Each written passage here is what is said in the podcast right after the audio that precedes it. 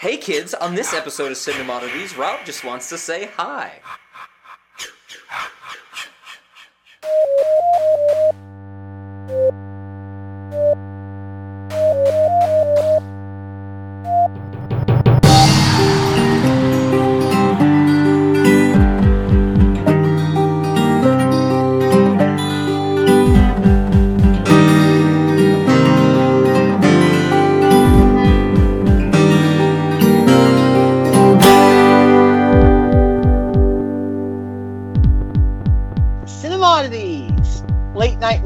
With Rob and Zach.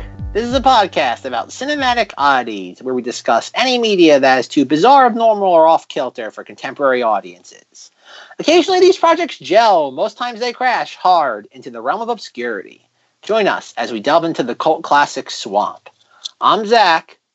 And I'm Rob. And this week on Cinemodities, we are just chugging along, moving through Monstober, the series we have for you this great October. And I think this might be kind of, we're fully in Monstober form. I feel like for the first time ever, we're doing something that you'd really think of as a Monstober movie. Not that the last ones weren't. Real Scary Stories, maybe you think it's scary. Freaked, that was monstrous, but not very scary. And now really we're getting into the good stuff. But before we do any of it, Zach, because I know you have a lot to say about this. I have to express a concern. When you gave me this movie, and I read the title, the first thing I thought to myself was, is this a spoiler? And guess what? It is a spoiler. Jason does, in fact, go to hell in the last 5 minutes of the movie. I was very displeased. I thought there was going to be a twist. I thought Jason was going to go to heaven. I thought there was going to be another character named Jason that Jason Voorhees sends to hell. But no, I just got spoiled right off the bat with Jason Goes to Hell. So, Zach, that's my first problem with this movie, I would say. But with that out of the way, I've already said the title. If you couldn't guess it, Jason Goes to Hell. Zach, why did you want to talk about this? Let's just start there. It's a Zach's choice. Yes, pretty much all of Monstober is a Zach's choice. See, like I said, folks, this is the month. When Rob except that Goosebumps. Except for that Goosebumps. Other than that, the entire month is, or basically the entire year is just me like listening to Rob nonsense and just telling myself, just wait for Monstober. They'll all be worth it come Monstober. And then come November, it's all downhill from there.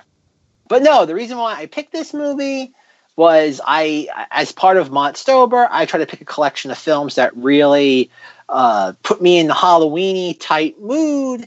Some of those obviously are more kid-friendly, like Real Scary Stories, or other ones we'll be getting to in the coming weeks, or even like Goosebumps. But this is one where this is firmly a movie for adults, or you or me, like a 9-year-old watching this. Mm-hmm. Oh, no, maybe not 9, 10-year-old, maybe. I'd say 10 years old. Okay.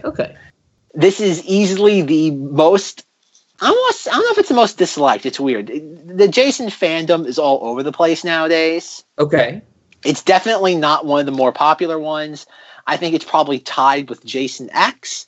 Which one is this in the series, if you can number them? This is part 9. Oh, part 9. Wow, I would have guessed like 6. No.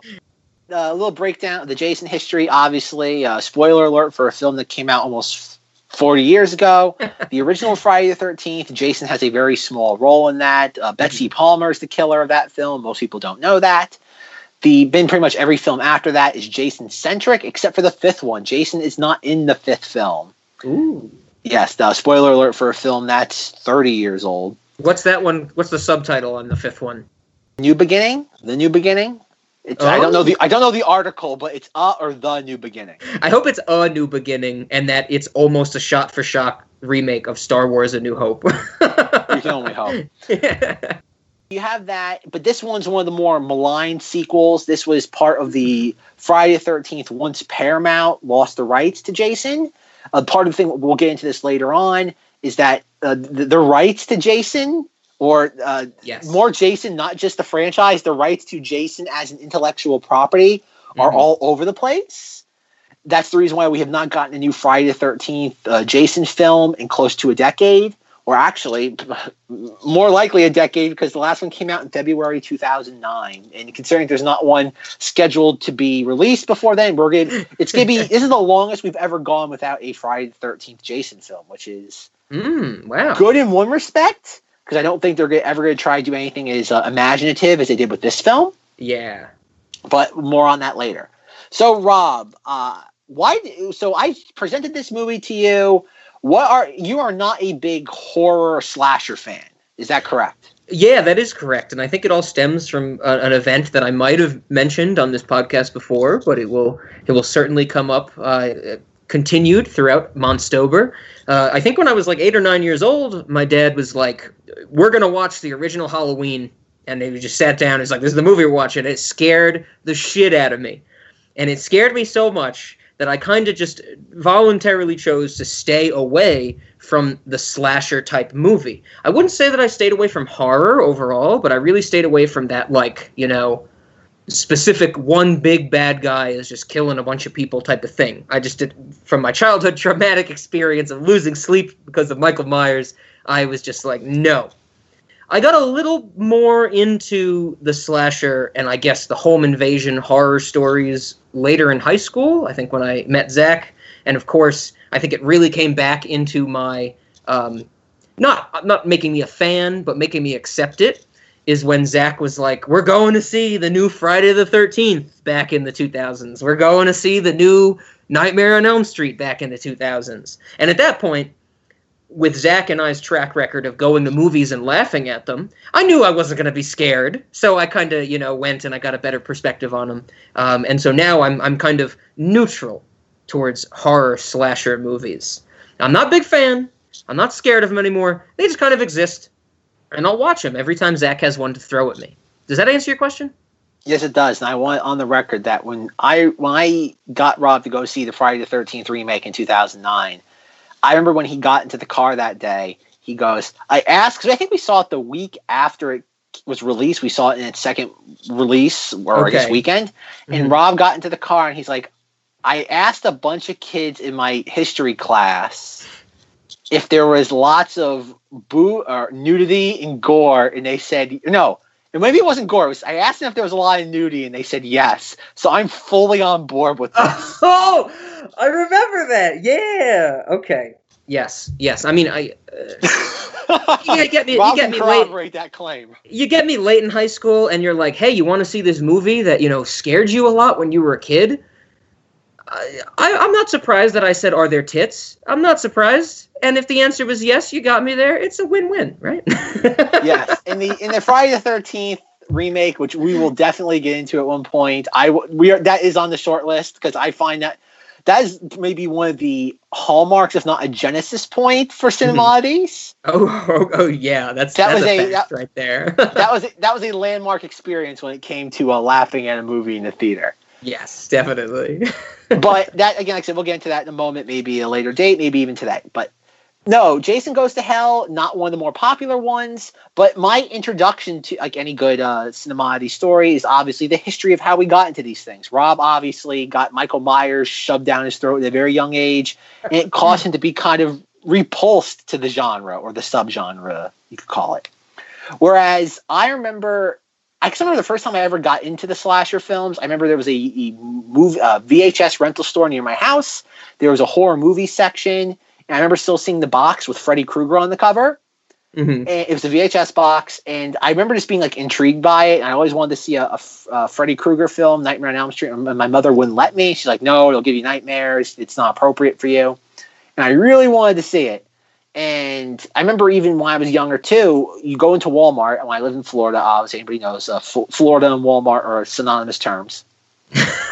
And I remember this to this day. You'd walk in, and they'd have a display come end of September, early October. It was a little cardboard, I don't want to call it cutout, but kind of a thing. And they have horror movies placed there, and they pretty much have all the big ones. And for the early 2000s, that was clearly the Freddys, the Jasons, the Michael Myers, yep, Pinhead, probably Exorcist, some other big titles in there that are household names. Yeah, and I remember seeing that. I remember back, I think it was 4th grade, my mother picked me up from school, and I guess before she picked me up, she stopped at Walmart And she's like, I got you something. Go, like, look in the bag in the backseat of the car. I opened it, and it was Nightmare on Elm Street 2. And I'm like, oh, my God, this is the coolest thing ever. And I'm like, but wait, it's Nightmare on Elm Street 2. Like, I haven't seen that. Like the joke Rob always make. How can I see Fantastic Four? I haven't seen the previous three. It's like, I need to see Nightmare on Elm Street 1. And she's like, oh, I didn't get the right one? And I'm like, no, but I'm happy to have one all the same.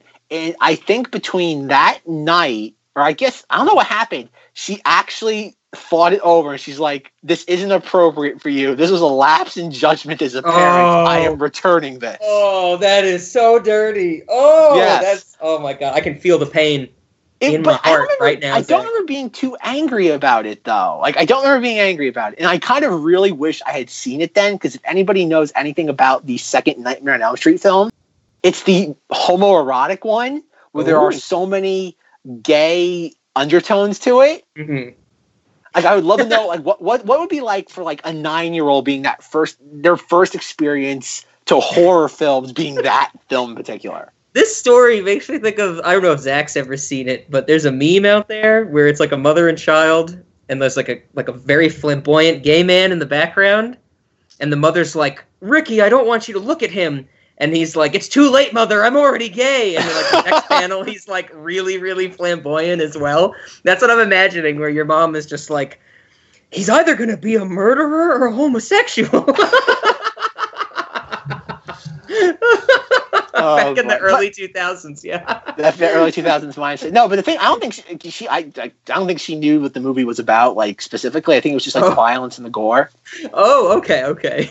I'm about to track down a copy of the VHS of that film to see maybe what the, like, if the back gave any clues as to what the movie, like, specifically what the movie was about, beyond just generic slasher. No, so that was, like, my really first instance with slasher films. So the next horror movie I got into was during the fall of 2002. I can still remember to this day being in Walmart. Again, it was the Halloween time. It was late September, early October. And Jason X just came out on DVD. Okay. And I remember convincing my mother, because I'm like, no, I want this. Obviously, a lot of time had passed since the Nightmare on Elm Street instances. Mm-hmm. Yeah. And I'm like, I want this. And she's like, all right, but like something like that. And so I got firmly on the horror train at that point. That's when I really started to like. I don't want to say I fell in love, because I think I didn't really fall in love with these characters until a little bit later on. Mm-hmm. But that's when I firmly got on the train. And the funny thing, Jason X. Anybody who's seen Jason X, it's an entertaining movie because of how dumb it is. But the thing that really captured my imagination at the time was there was a documentary on there. It was like 30 minutes long. It was like The Many Lives of Jason Voorhees. And it was like they had like different, not a lot of horror aficionados, mm-hmm. but they had like Joe Bob Briggs, who did Monster Vision on TNT in the 90s. Okay. And they interviewed a couple and they had like two random guys who were just like fans. You can tell they're like, one's wearing like a coonskin cap. They have a guitar. It's a really weird, like obviously whoever directed this segment was friends with these guys and thought they were fun to look at. Yeah. And if I think about that clip, though, they showed a bunch of stuff, because they showed like clips from like Nightmare on Elm Street. And they only show clips, funny enough, from Jason Goes to Hell and Jason X, because the rights to Jason or Friday the 13th 1-8 still belong with Paramount. So they legally couldn't use any of the clips unless they licensed them. But no, that was the content that captured my mind, or captured my imagination. And I really just kind of glommed onto these characters. And this was still during the time where, again, I was only 10. So, like, even though the internet was around, you could buy things online and have them shipped to your house. Mm-hmm. I didn't have that accessibility. So you either bought these movies during the month of October, and that was it. Like, you like Circuit City, Walmart, we didn't have a Best Buy, didn't really carry those films outside of the horror time, unless I guess you really look for them. Yeah, they're seasonal items, almost. Exactly. It's kind of like how you don't expect to find like a horror prop in March in like Walmart. Yeah. It's just it's not there. And that'd be really funny. They don't do there's no like all year round Halloween store missing a floor in Florida. I wish. Zach, I don't think Zach will get. Forget Florida, everywhere. I don't think Zach will get the Without a Floor reference, but I'll put the clip in here. If Zach had his druthers, Spirit Halloween would be a yearly place you could go to. It just does not shut down. Zach's would have a floor, though, that you could walk into. It wouldn't be like just you walk in thinking it's a cool store and fall to your death, right? I still don't get it. Or would that? Well, would your store be Fall to Your Death or an actual Halloween store? I'd hope it'd be the latter. Okay. Well, I got clips on the former. Good. No. Put it here. Okay, do it.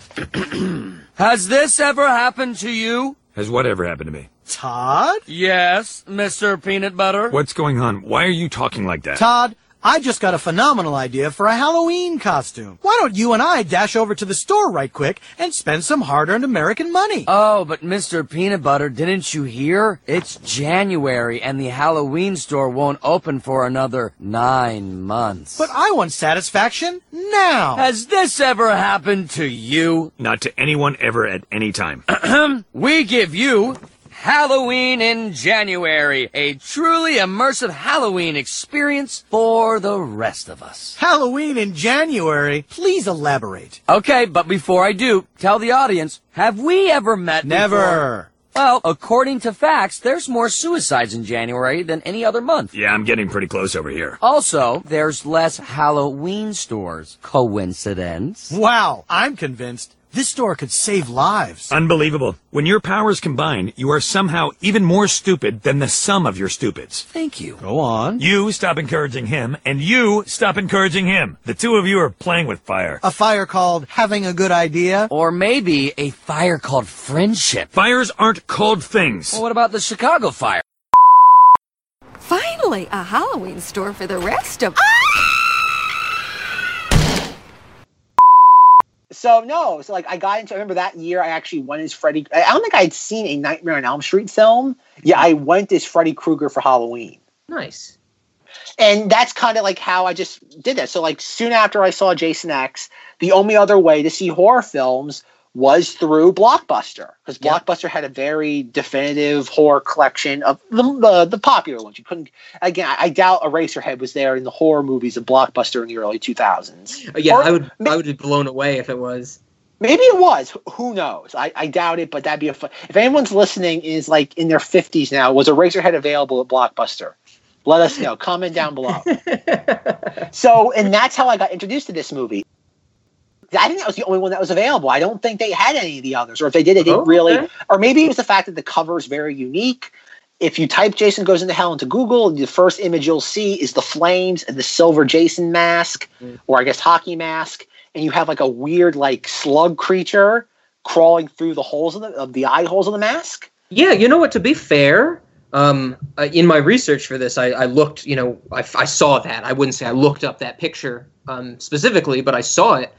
I'm fairly confident I've seen that before, even though I had never seen this movie prior to this recording, really. So that is, like you were saying, a unique or an iconic box picture to some extent.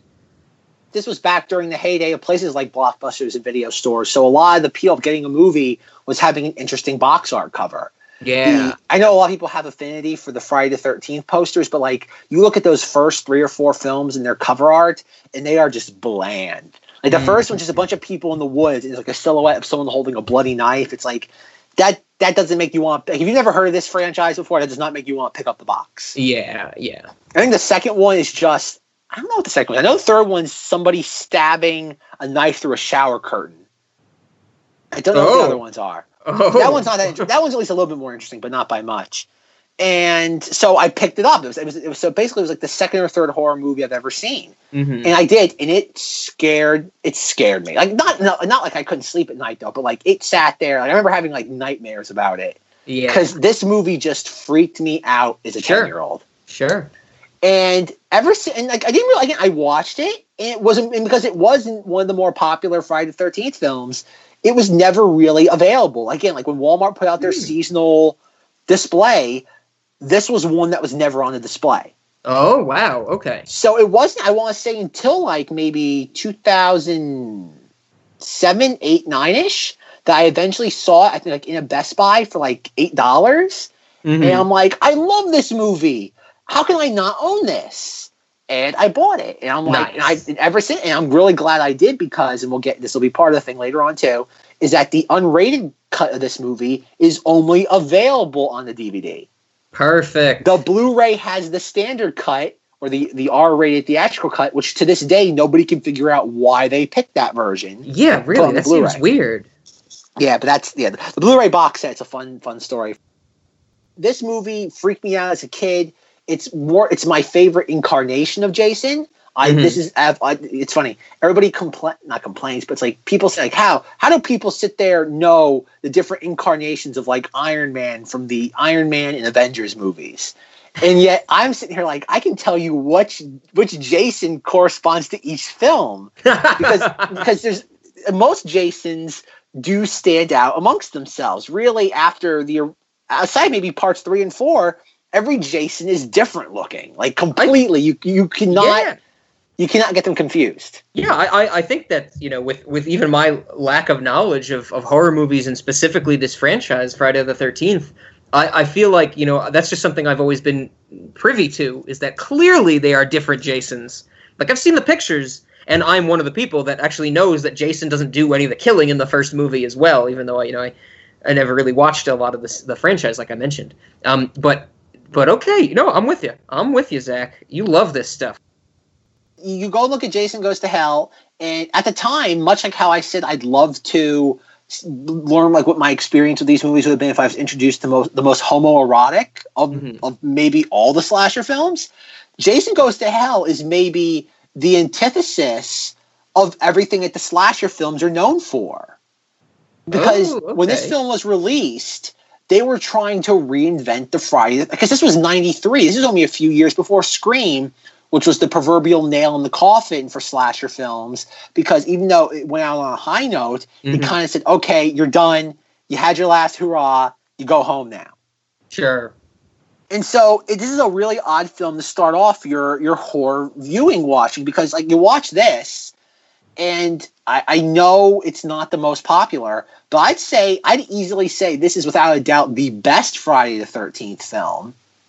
I'd say it's one of the best slasher films, period. Oh, and even going to say this is a good horror film beyond the confines of the slasher subgenre.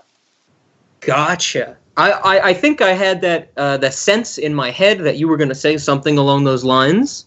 But no, it's good to hear you say that, because I actually, while I can't speak to maybe the far-reaching layers of this in terms of slasher genre, horror genre, the things that Zach's going to talk about, I'm just coming at this from, I sat down, I watched it, I loved it. I really fucking enjoyed this movie. So now, if we can, Zach, I don't want to cut you off with all this detailed synopsis and analysis you have, can I give you my experience watching this movie, and that will double as somewhat of a plot summary? Please do. Okay, So, you know, my history's been displayed. Zach got me back into the horror genre, the slasher genre, back in high school with, you know, Friday the 13th and Nightmare on Elm Street, the classic, the remakes of the classics. I have not watched a single one since. I have not watched any of the Jason movies, any of the Freddy movies. I don't even think I've watched a horror movie, unless you want to call Society a horror movie. But that wasn't really horror. Yeah, Society's more or less a horror movie. Oh, okay. But so this was really kind of like, you know, my return to that. And I knew I was going to have to do it, because Zach was like, oh, I want to do Monstober and the horror and the slashers. And I guess a peek behind the curtains, Zach wants to basically spend an entire year of the podcast doing a full detailed history of horror movies. Goddamn right I do. The only way we're going to do that is if Zach gives me a year to do sketch comedy and the history of that, but we'll have to talk about that offline. But no, so I knew I had to watch this. I had it on my list for a long time. Zach, what was it? You sent this to me like 2 months ago or something, right? And yeah, you were like, I don't know if I want to do it yet. You were like, I'm up in the air or something like that. And so I was like, I'll watch it, Zach, you know, but I never really got around to it. And then Zach said, we're doing it. And I asked him if he was sure. And he said, yes, we're doing it. And so I had to sit down to watch it. It was late at night. I wanted to really get in that experience, you know, turn all the lights off, have it like, I think I watched it on like a, you know, Saturday, like 11 p.m. or something like that. And I was a little intoxicated. I wasn't, you know, blackout drunk or anything like that. And just from start to finish, I enjoyed it. But here's the thing. This movie, I think, gets that enjoyment from me, because it threw me for a loop. It subverted my expectations. when I was getting ready, like mentally preparing myself to sit down and watch this movie, I was like, oh my God, I'm expecting what this is going to be is another Jason movie, another slasher movie, even though I haven't watched a lot of them. People are just going to be dying, and maybe I'll get to see some nudity. Maybe I'll get to see some cool deaths. But in the end of the day, it's not going to matter. Like, it's just going to be the same thing. And so, you know, I'm sitting here watching it. The movie starts, and guess what? It's the same fucking thing. There's someone in a cabin, and they're like, oh, no, the light doesn't work. I got to replace the light, whatever the hell they're doing. And it's like Jason shows up. Jason starts chasing them. And at this point, like, what, 5 minutes into the movie, I'm ready to just grab the bottle of alcohol and start chugging. Because I'm like, if this is what the whole movie's going to be, whether I'm blackout drunk or not, I'm going to be able to have the same analysis of it because it's another damn stupid slasher movie. But no, Zach. Jason's running after this girl in the middle of the woods, and giant floodlights come on out of nowhere, and all these military people pop up, and they start screaming, we got him, and they shoot at Jason. What, they like hit him with a missile, and he explodes at the end of this? Literally, it was one of the situations, it only happens a few times in my movie viewing experiences, where I am so disenfranchised with something, I am tempted to turn it off. I think I've said it before, that I watch things the whole way through. Very rarely are there things where I'm like, this is really not worth my time. I really try and avoid that mentality, but this movie began to give me that mentality. As soon as the floodlights came on and the military showed up and Jason exploded and everybody was cheering, and there's a fucking diner in Fair... I don't remember. I was about to say Fairvale, but I don't think that's the town here. Whatever. I think I'm thinking of Psycho with Fairvale. Then there's a diner, and the fucking diner has like, Jason is dead, 2-for-1 burgers. I was like, I'm sold. I stood up out of my seat. I had no idea what they were going to do, and I was enthralled for the next hour and 25 minutes of the movie. And here's the thing, audience, if you've never seen this film, it never slows down. No. Okay. What year did this movie come out? I should have that in my notes, Zach, but I don't. Well, it came out 25 years ago this past August. Woo! Okay, look at that. So that was the 80s then, right? 90s. Early 90s? Oh, yes. Okay. Man, time warp. So early 90s, we get a scene. I think we're going to talk about this. I think this is something Zach wants to talk about. He might have already touched on it, but I would imagine why a lot of people didn't like this movie is because Jason is only in it for the first 5 minutes and the last 5 minutes. In every other part of this movie, he's just like an entity. And for like maybe the first 15, 20 minutes after he explodes, he's just a heart. Jason is literally just a heart because his body exploded. The heart is in a laboratory, like a medical examiner's office. And I think the medical examiner is actually the person in the room doing the autopsy on Jason. The heart stops. The heart starts dropping like dubstep. Like the heart invents dubstep. Like it starts like beating on its own. And it's like, and the medical examiner goes over to it and he's like, is this heart making music? It is? I need to eat it. And out of nowhere, he just starts fucking grabbing this thing and shoveling it into his face. And I'm like, what is going on?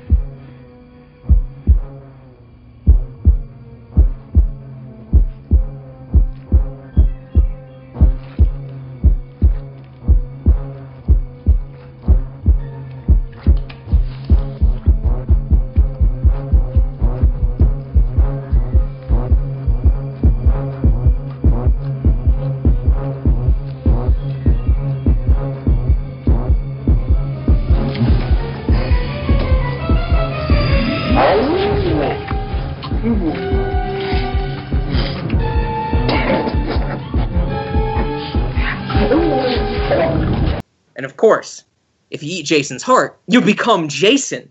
The medical examiner becomes Jason. He runs around killing people for a while.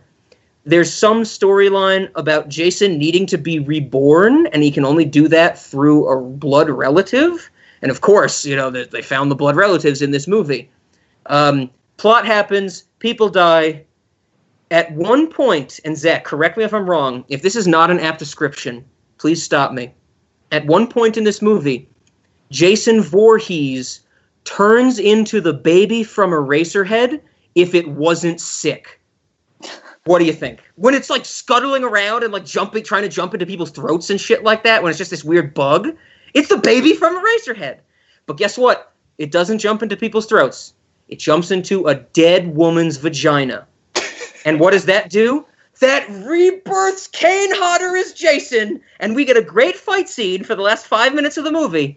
But then, spoiler, he goes to hell. And I do have to say, we can talk about any of this in more detail if you want, Zach, which I'm sure you will. The scene of the hands dragging him down into hell? Fucking great. I absolutely loved that. I thought that was some fantastic imagery. What do you think? Is that a good synopsis of this movie? No, I absolutely agree. There's a lot to this. I think when Rob brought the fact that it subverted his expectations, I think that's this film's greatest achievement. Oh my God. I will never forget that experience. Like, you know, there's only, like I said, a few times in my life where something happens that just blows my mind. It's going to stick with me forever. And this movie was literally one of them when the military attacked Jason. It was great. Yeah, and that's one of the fun parts of this movie is that you watch it. It has all the horror tropes in the first 5 minutes of it. Like Rob said, you have the fact that she's running a bath and she leans back up and you expect him to be there. The mirror, she closes the mirror and nobody's there. The door closes behind her and the light goes out, but nobody's there. Exactly. You have all these, you have all the horror tropes spun into maybe 5 minutes. She walks out of the shower in nothing more than a bathrobe, or not bathrobe, a bath towel. And I just, and the best part of that is, all of a sudden, after all these false setups of Jason, he just appears. He's just there. Yes. And I think that's, because every other Jason movie, anytime he makes his first appearance, it's built up. You'll see his silhouette, or you'll see his shadow. Yeah, it follows the usual. I know this might not be the correct term, but I'm thinking of the monster movie reveal. You know, you don't blow your load in the first shot. You build up the suspense, and then bam, he's there. Exactly. It's very Hitchcockian, Jaws, Spielberg-esque, in that you don't want to blow your wad too early, or at least you want to give him you want to tease his entrance. You just don't want to throw it at the audience all at once. Yeah, or I should have thought of RoboCop.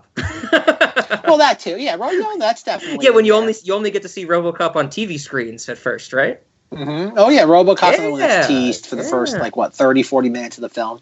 Mm-hmm. But going back to what I was saying though, is that this kind of the greatest achievement of this film is also its ultimate detriment, because now what Rob has said, because on my Blu-ray.com forums, I remember that I think one of the first few times I actually interacted in this thread about the Friday the 13th series, I said my favorite film of the series is Jason Goes to Hell, and everyone's like, oh man, you're going to be in trouble for saying that around here. And they have a poll, and it must have maybe it's not 100%. It's not a scientific poll by any means. It's not doesn't have a huge sample size, but it probably has it in the ballpark of around maybe 2,000 people who vote in it. Okay. Out of 2,000 people, only 72 say Jason Goes to Hell is their favorite. Oh man! By far the film with the least amount of votes. Damn! Wow. Yeah, this film. I wasn't aware of it until obviously later in life when I was 10 years old. I wasn't like, wow, this film is hated by everybody except me. I wasn't saying that. Yeah. But I guess I should say I'm not saying this either. I did not do any research into this prior to viewing it. I watched this cold, and I'm standing by. I fucking loved it. Yeah, I don't know how anybody – again, it's funny. You look at this film, which was made 25 years ago, and you look at now what's currently happening with Star Wars and The Last Jedi – It's the same freaking dilemma. History's repeating itself? Really? What a surprise. Yeah, nobody learned their lessons from history, so we're doomed to repeat it. Yeah. And it's that same thing where you have I don't want to say stale franchise, but you have a franchise that needs to be reinvigorated. Somebody comes in with a unique take and says, okay, I'm going to take certain elements of this and turn them on their head, and I'm going to do something different. They do it. The fans get mad and they say, no, we again, I guess it's a weird sort of thing. It's like New Coke, or it's like going into a McDonald's and not being able to order a Big Mac. It's it's the whole idea of I don't want something new. I'd rather have something that's tired and old, but I'm familiar with it. Mm-hmm. Mm-hmm. And yet I don't get how you can say you love, like don't get me wrong. If you're taking your, if you're a filthy casual and you're taking your girlfriend out, or you're going with somebody and you're using it as an excuse to feel each other up on a Saturday night, mm-hmm. and you get this, I can understand being mad. I could see getting mad at that because you want something a little bit more conventional, and this might be a little too out there for your filthy casual or your conventional audiences. Mm-hmm. Especially like Rob said, the Jason baby monster going inside the woman's hoo-ha. I would imagine that the dead woman's the dead woman's hoo-ha. Yes, that would be a deal breaker if you're trying to with your girlfriend, you're trying to sit there get the second base. That could be a deal breaker. Oh, yeah, it could be a deal breaker because we actually get to see it happen. Not like full vagina, but, you know, you see the skirt pushed up and the Eraserhead baby go into it. But it could be a deal breaker because you get to see that. It could also be a deal breaker because, I don't know, did this woman turn into Jason or did she give birth to a full-grown Jason? Well, we're never going to know. We're never. And I don't want to have sex if I'm trying to figure that out. Oh, man, you caught second-rate philosophy on the Cinemodities podcast. So I could see getting mad. If you're that type of audience member, I can understand getting mad. It's stupid still, but, like, fine, whatever. Yeah. What I don't get are the people that sit there, live, sleep, and eat these sort of films like I do. And they don't get that, and they get mad. I don't get being and this goes back in, like everybody knows my thing with Star Wars. I don't get being a fan of something and then refusing to let it grow. You know, I agree with you. I don't get it either. I think it's very strange. I think it's very limiting to the people who choose to think that way. Even though that is probably a very naive way of putting it.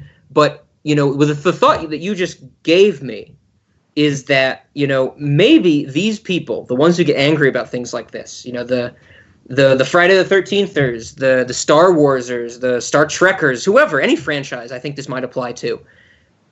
There's a certain notion of that when you go to receive a service, like when you pay money to receive a service, let's use the great example of you go into McDonald's and get a Big Mac. You expect the same exact product every single time. Maybe it's something where these people see movies as such consumer objects that literally for the same $9.50, probably not the right price back in the 90s and 80s, they wanted the same exact product, and they got angry when they didn't get it. I mean, imagine if you got a Big Mac and it had bacon on it. You know, would you be pissed about that because it's different from your Big Mac? Or would you be okay with it because it's adding something to your Big Mac? I think there's a split of both of those people. And maybe the vocal ones we're seeing are those who are just angry about anything being different from what they initially expected. What do you think? Yeah, I agree with that in a way that it's the fact that but my only thing though is like you go, okay, why does somebody go to McDonald's? Why does somebody go to a Friday the 13th film? Mm. They go because they want to see a killer hack a bunch of people to death, and like Rob said, he wants some nudity sprinkled in for good measure. Yes. That's why you go there. Think about it. The reason why we go to McDonald's is not because we're expecting the greatest hamburger in the world. We're going there because we want something quick to eat that's filling on the go. You're so right. I would say we could generalize it one step further and say that you go to McDonald's because you expect it. You literally expect everything to behave a certain way from start to finish. From the time you get in there or in the drive-thru, from the time you leave with your food, you have an expectation of exactly how each of those steps is going to go. Just like you do with your slasher movies. You want all of those steps. Yes. And the thing about Jason Goes to Hell, though, is that I think Jason Goes to Hell elevates a lot of the normal tropes, or goes above, I guess, elevates itself above the tropes of slasher films. Yes. And tries bringing them to a higher level.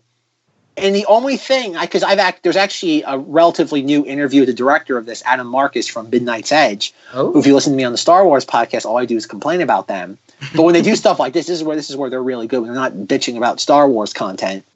They interview the director, And he had a very interesting point saying, to all the people complaining about this film, about what I did and what I didn't do to the franchise, basically only thing that I did different in this film was that I took the hockey mask out of play for 90-95% of the film.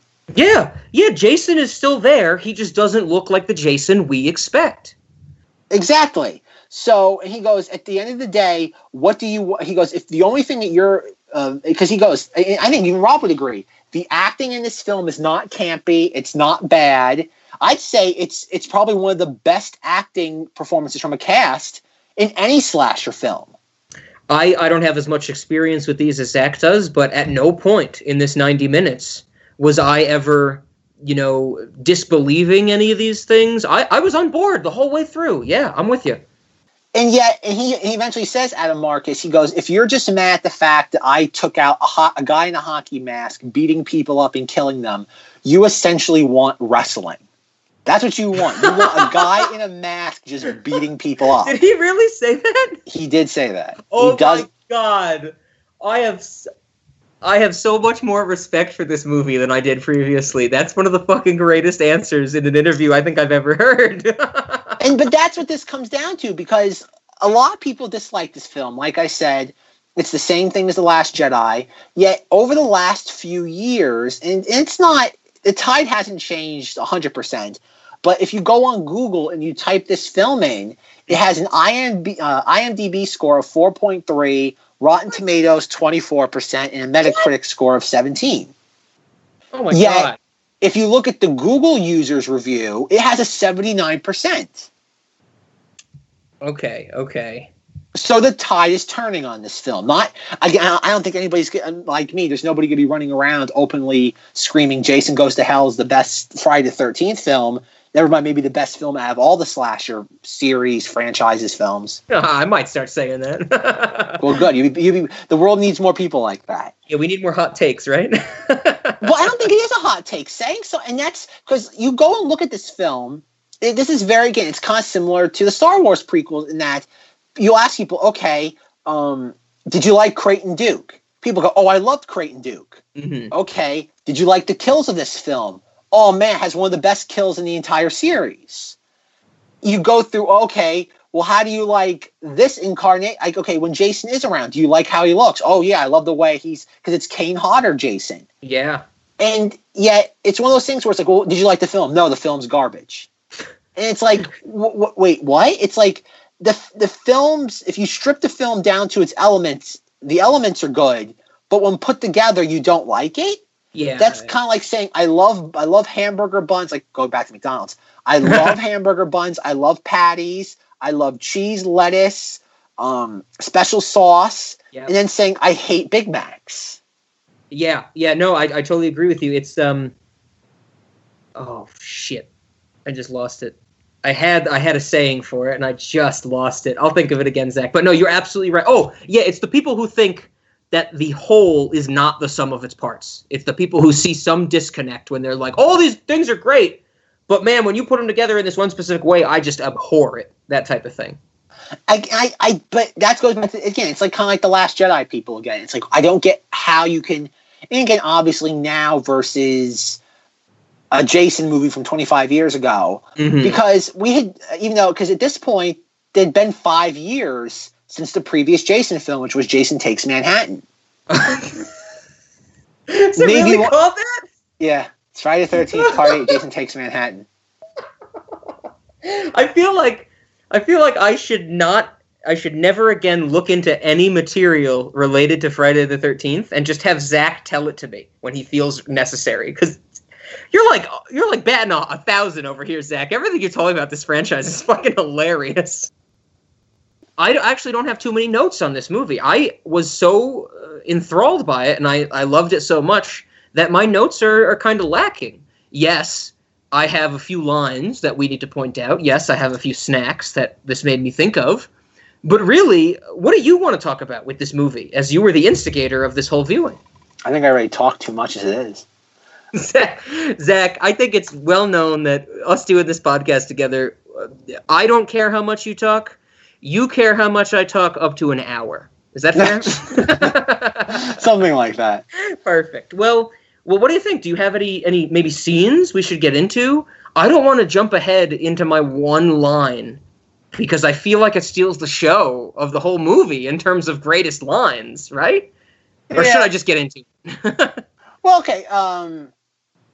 No, like, I don't remember watching this film like as a kid and like picking up on specific elements. I think if they're ever like, this is my favorite incarnation of Jason. Mm-hmm. I love how he looks in this film. Well, when he is around, when he's not like random people. For the first 5 minutes and the last 5 minutes. Yeah. Like that is my favorite incarnation. And maybe it's because the one that I was introduced with. I don't know, because I was introduced to Jason X first. I really don't like I think Uber Jason's cool, but the non-Uber Jason leaves much to be desired. But I really like how he looks in here. He has like the head and like the head, like the skin of his head's like growing over the mask. Yeah, it is. It is really, really cool when we do get to see him. I think specifically in the, like I mentioned before, the end of the movie when we see him getting dragged down to hell. I really liked those shots. I really liked everything about that. And yeah, he's a great Jason. Kane Hodder, I didn't know his name until Zach told me, but he's doing a bang-up job in this movie for the 10 minutes he's in it. Yeah, he's also, Rob probably doesn't know this stuff, but in the very beginning when you have the two FBI guys that are like watching the morgue door. Oh, the guy with the mullet? The guy with the mullet is Kane Hodder. Oh, no. Yeah, I would not have picked up on that. Right on. Cool. No, but like I said, I've always loved this incarnation of Jason. I like Rob said, the ending is really cool where you said that he's being dragged into hell. Oh, it's awesome. I'm surprised that isn't like a reaction GIF on more meme websites. I know Zach says GIF. I say GIF. I'm more of the mentality of we know what we're talking about, right? Like, come on, that should be like a meme or something of like someone getting dragged down into the ground. It's so iconic. Yeah, and funny enough, I really didn't know this until the last couple days, was that it's actually, they had a much more intricate scene with that, where they actually had a puppet of Jason, not a puppet. They had like a figure, I don't want to say stop motion, but they were going to use that, and they actually had like different like demons. You didn't just see a bunch of hands grabbing him. It was actually like demons sprouted out from the ground and actually started to like take him down as well, which was like edited. Like a Constantine thing or something like that. Okay. I can dig that, but you know, they edited it out. The hands are still really cool. They kind of make me think of the Sandman's hands from Spider-Man 3, but I'll forgo that because they look pretty cool. This film has the definitive best kill in the entire franchise. I don't want you to tell me yet, Zach. I actually want to cut you off right here and ask something I probably should have asked a long time ago in this podcast, since we're talking about slasher movies. I am not one of the people who's ever thought this way. Like, I don't watch slasher movies or horror movies and I'm like, where are the kills? And it's actually kind of baffled me to hear people talk like this. You're not the first, Zach. I've heard a lot of people talk about slasher movies in like the last 2 years about the Friday the 13th video game with the specific comment, there are really cool kills. Maybe surprising to Zach. I have never thought this way. I don't really look at the kills as anything to hold in high regard, but I understand why they are a focal point of the movie because I guess disclaimer, you can't kill people in real life, so you go to movies to still see other people do it, right? Yeah, well, you'd hope so. Yeah, and you know, play video games, go to the movies, that type of stuff. So now, with that being said, with me kind of, I'm being honest. I'm not, you know, being facetious or devil's advocate. I really don't do this. Like, I'm not intrigued by people dying, even though I'm sure everyone thinks I would be. I'm going to take a guess at what the best kill of the franchise is. And I think I'm going to be wrong, but I'm going to take a guess. Are you ready? All right, I'm ready. I am thinking of the slanted cut through the entire body of the girl in the tent when she's having sex with the guy. Is that correct? Damn straight. That's it? Yes, that is. What? That is considered the greatest kill of the entire franchise. Oh my God, I'm excited. I'm just as excited if I had got picked for Price is Right and Come On Down. I cannot believe that I got that right. With everything I just said about how I never look at these, when I watched that kill, I found it unique. I actually thought it stood out in terms of the editing, in terms of the shooting, in terms of the actual kill. Because it's like she gets like cut like a hook. It's like she gets stabbed in the stomach. and then the blade pulls up, but it does like a divot around her head or something. And am I remembering this correctly? Well, what it is, Jason's still the medical examiner. Yes. And what he's using to impale her with is a road sign. It's a road sign. He impales her with the road sign. He puts it through her abdomen, and it's worth noting that this is happening while she's about to climax. Oh yeah, this is mid sex scene. Yeah, this is mid coitus. You can, if you look really closely, you can see that guy is queuing up Fantastic Planet in the background. I bet you. Oh man, that's a deep cut into the Cinemodities canon for the true fans. He shoves this road sign through her abdomen. And if you watch the theatrical cut, which is what Rob did not see, in the theatrical cut, he impales her with the thing. We cut to the guy, the boyfriend, and he sees the blood splatter on his face, and we hear like a scream next, and that's it. Okay. You only get the pull through her entire chest upwards through her neck. Oh, yeah. In the unrated cut. Oh, perfect. Good. I'm glad you gave me that. And the director, Adam Marcus, has said that if you watch the 89-minute cut of the film, or whatever the lesser one is, he goes, you are essentially wasting that many minutes of your life. Oh, wow. Because you're not seeing that kill? Well, that scene along with others. There are other scenes. Sure. Well, yeah, okay. I guess that's a fair point. I only saw the unrated. Zach has had time to compare and contrast, I'm sure. You know I do. The other scene you get you don't get the Jason baby monster going into the woman's hoo-ha. You do not get that in the rated cut. Oh, that's so crucial, though. It's gnarly, man. This movie is gnarly. I think that's the best way to describe this movie. It is a gnarly movie. It is. And I really enjoyed it. You know what? With everything that we're saying on the topic of the movie, I do have a question for you that I actually didn't write down, but I do want to ask you. Of course, I've only seen this movie once. I don't fully understand why Creighton Duke was in jail. Because at one point, he's just out and about talking to people like, oh, you got to do this to kill Jason, blah, blah, blah. And then he's in jail. I missed that part. What happened? He insults Jessica's mother, the one that gets stabbed in the back and the one that Jason monster baby goes inside her hoo-ha. She's dating the chief of police, and Creighton Duke's making all the remarks to her in the diner very early in the movie, and he gets arrested.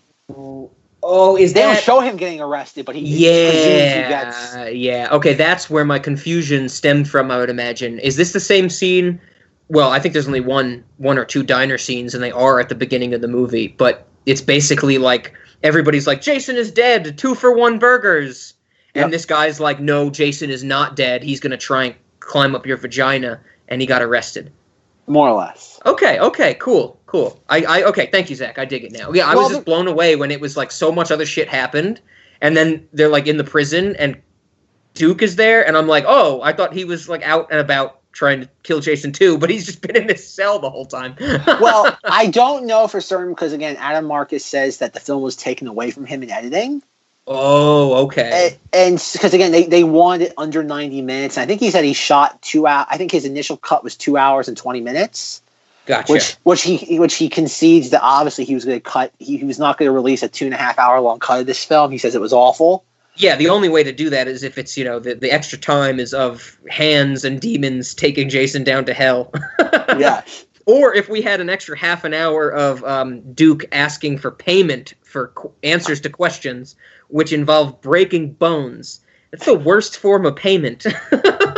Well, Creighton Duke is a fun character.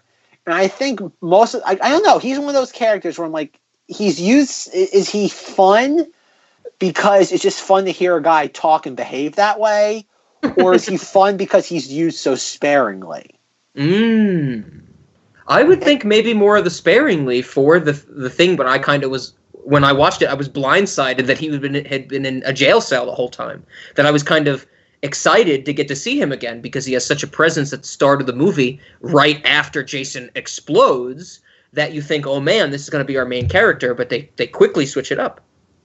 Yeah, because apparently I read somewhere that Adam Marcus had I don't want to say an outline, but he'd given, I guess, the actor notes saying that when Creighton Duke, when he was younger, him and his girlfriend were on Crystal Lake. Mm-hmm. Jason killed his girlfriend or dragged her down, and that's why ever since he's been on a crusade to get Jason. Okay. And that's the reason why he became a bounty hunter, was a way to pay for his means of tracking Jason. Don't know. Like I said, that's just online nonsense. Who knows if it's how true it is. It's not mentioned in the film, so it shouldn't really count toward anything. Mm-hmm. But there's a lot of stuff even in this movie, too, that I just learned recently. Like, when they're in the Voorhees house, and you see, I think it's Jessica or one of them going through a book. And what the book, it's a book that looks like the Necronomicon from Evil Dead. And funny enough, it is the actual Necronomicon from the Evil Dead movies. Oh, really? It is the actual prop that was used. Because according to Adam Marcus, he was a big fan of the Evil Dead movies, like we've discussed. That becomes everybody now is a fan of the Evil Dead movies. Yeah. And he said this is back during the 90s, and he wanted to, his rationale as to why Jason is who he is. Mm-hmm. And again, not in the movies, it's all, I don't know if he said it at the time or he said it since the movies come out and it's been his way of low-key explaining everything. Sure. But he said that when Jason died, that Pamela Voorhees, Jason's mother, sat there, got the Necronomicon through some means as a way of bringing Jason back to life. Oh. And Jason is essentially a deadite. And that's how he explains that you have Jason's a boy at camp, and 6 months later, his mother goes on the rampage. Yet he's somehow 14 years old by the time he's dragging the girl down the boat in the first one. Yeah. And then 8 months later, he's a full-fledged man by part two. And he's able to survive being stabbed in the head by Corey Feldman. Mm-hmm. And then he's a zombie in the later films. And that's what he tried to do. Is Jason's this form of evil. Jason's not just a really hard to kill guy or a zombie. He's a form of evil. Yeah, he's an entity. He's a universal entity almost. Yep.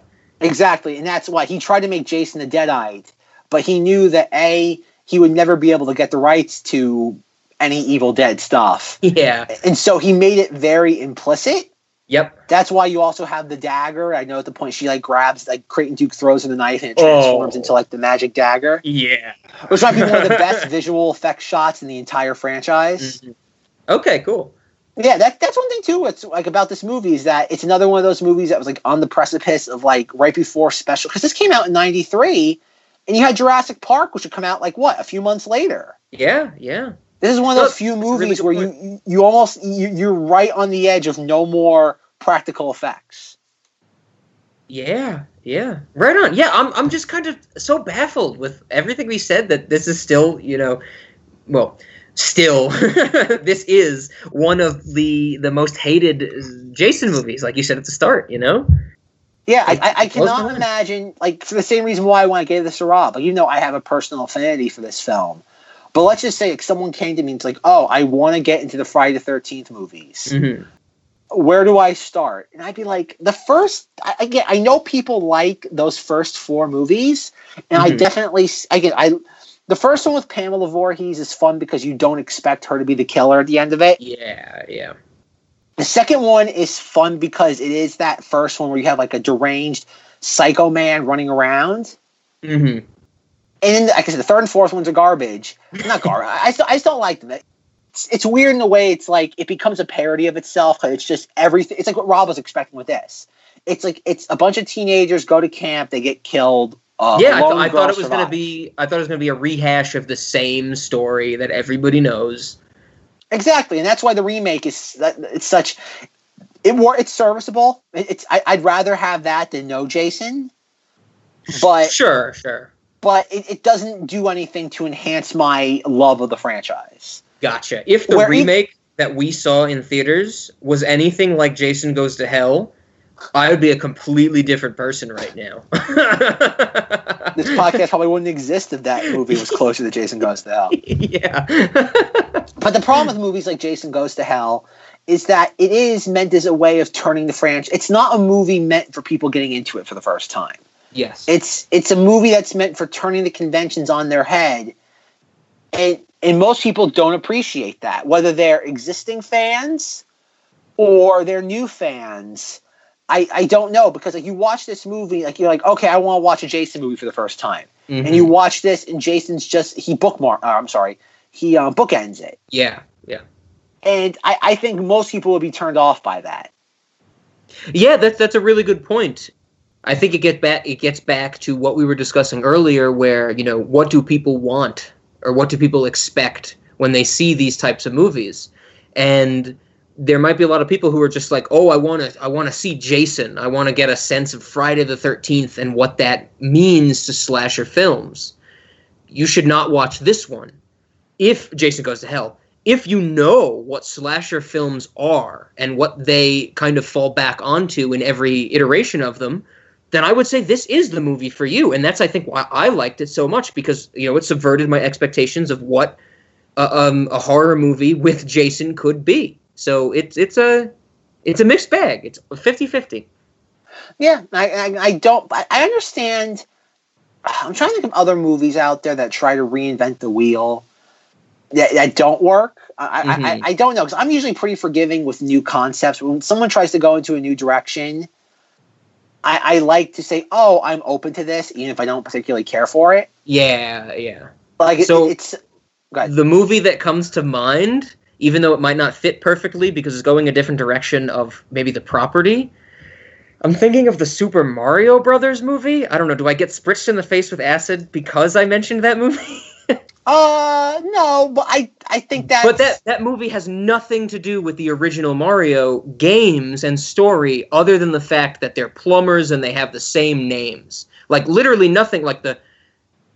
Forgive me, Zach. I remember the plot of the Super Mario Brothers movie. Like the de-evolution machine, the different dimensions, the parallel dimensions that Dennis Hopper's trying to merge. Like that does not exist in the video games in the slightest. And they were trying to do something new, and it failed horribly. That's my example that first comes to mind. Well, I've never seen that movie, but I know enough about it. In that's an adaptation gone awry. Okay. That's different from this. This is like I said, I think the best analogy to this is The Last Jedi, in that you have a filmmaker who loves the property, acknowledges the fact that audiences, it's getting stale. Mm-hmm. It says, okay, how do I reinvigorate this? Yeah.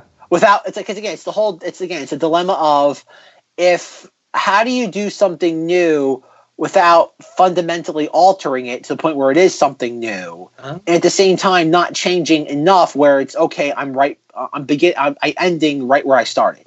Yeah, I was about to say, because I don't think you said it here, but I know we've talked about it with our Jurassic World and stuff. These things are dusty properties.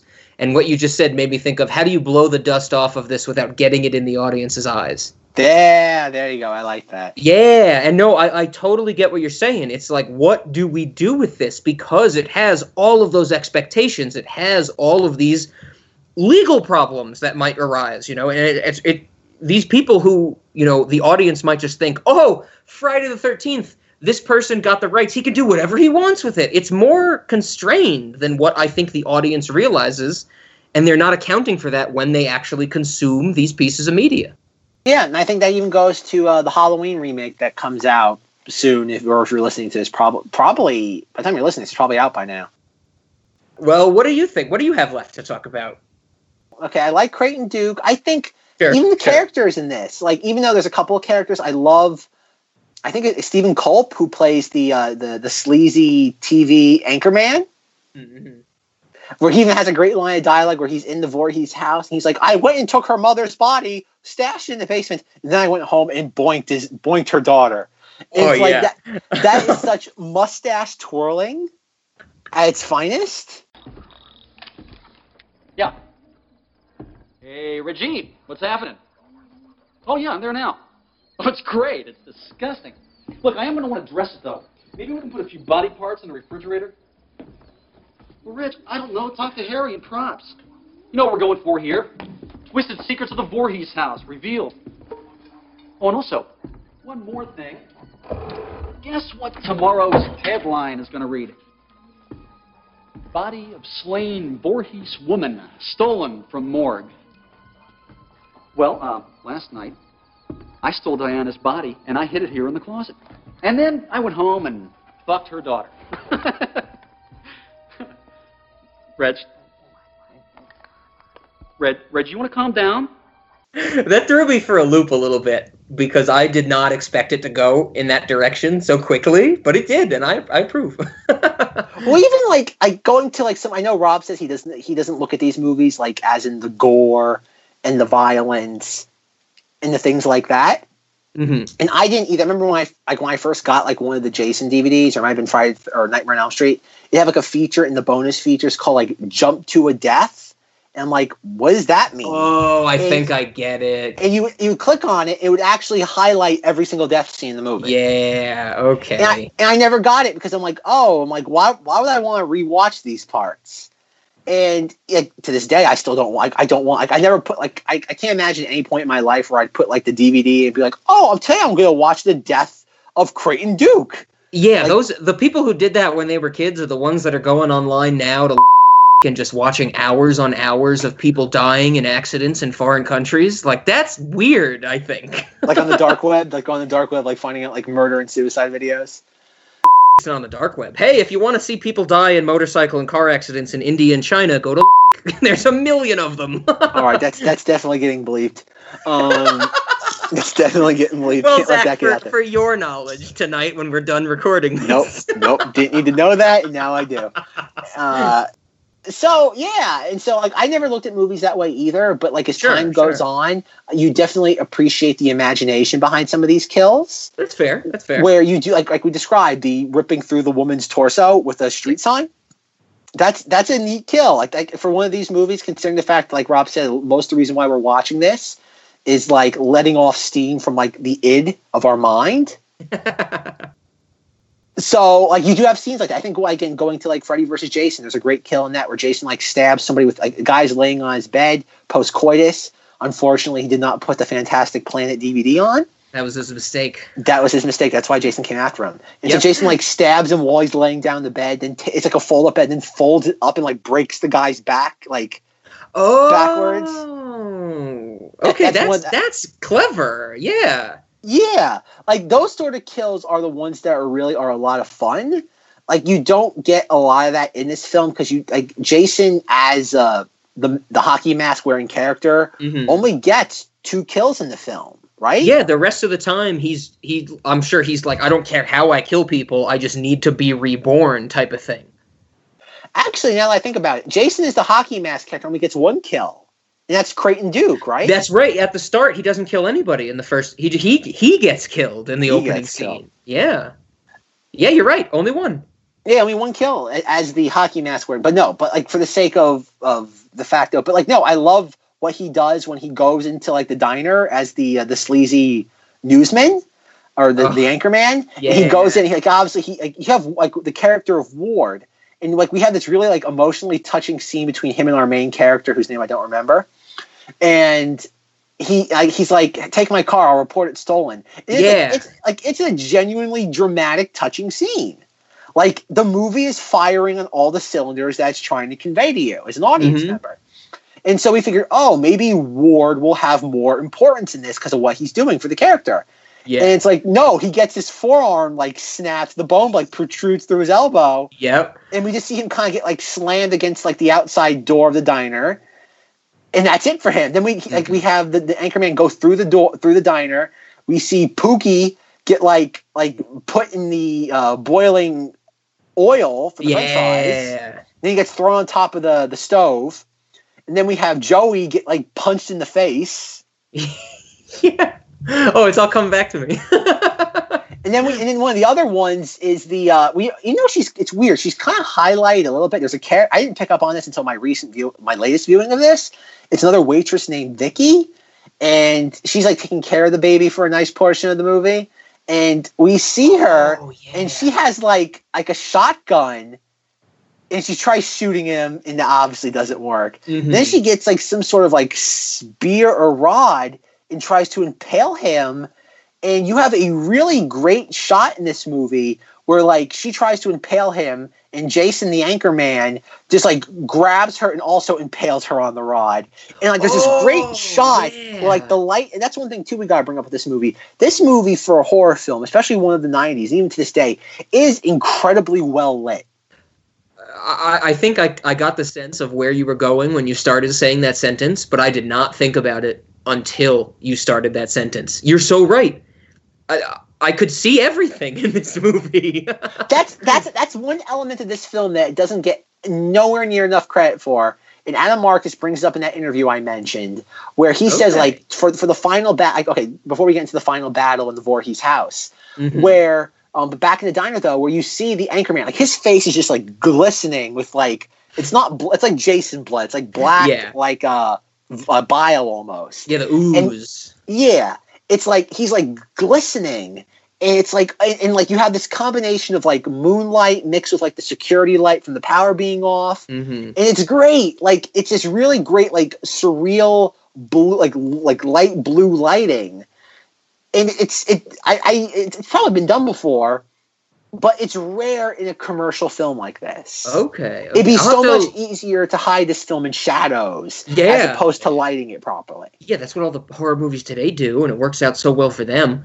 You know, Paranormal Activity. We could do the whole thing with like a 1mm camera.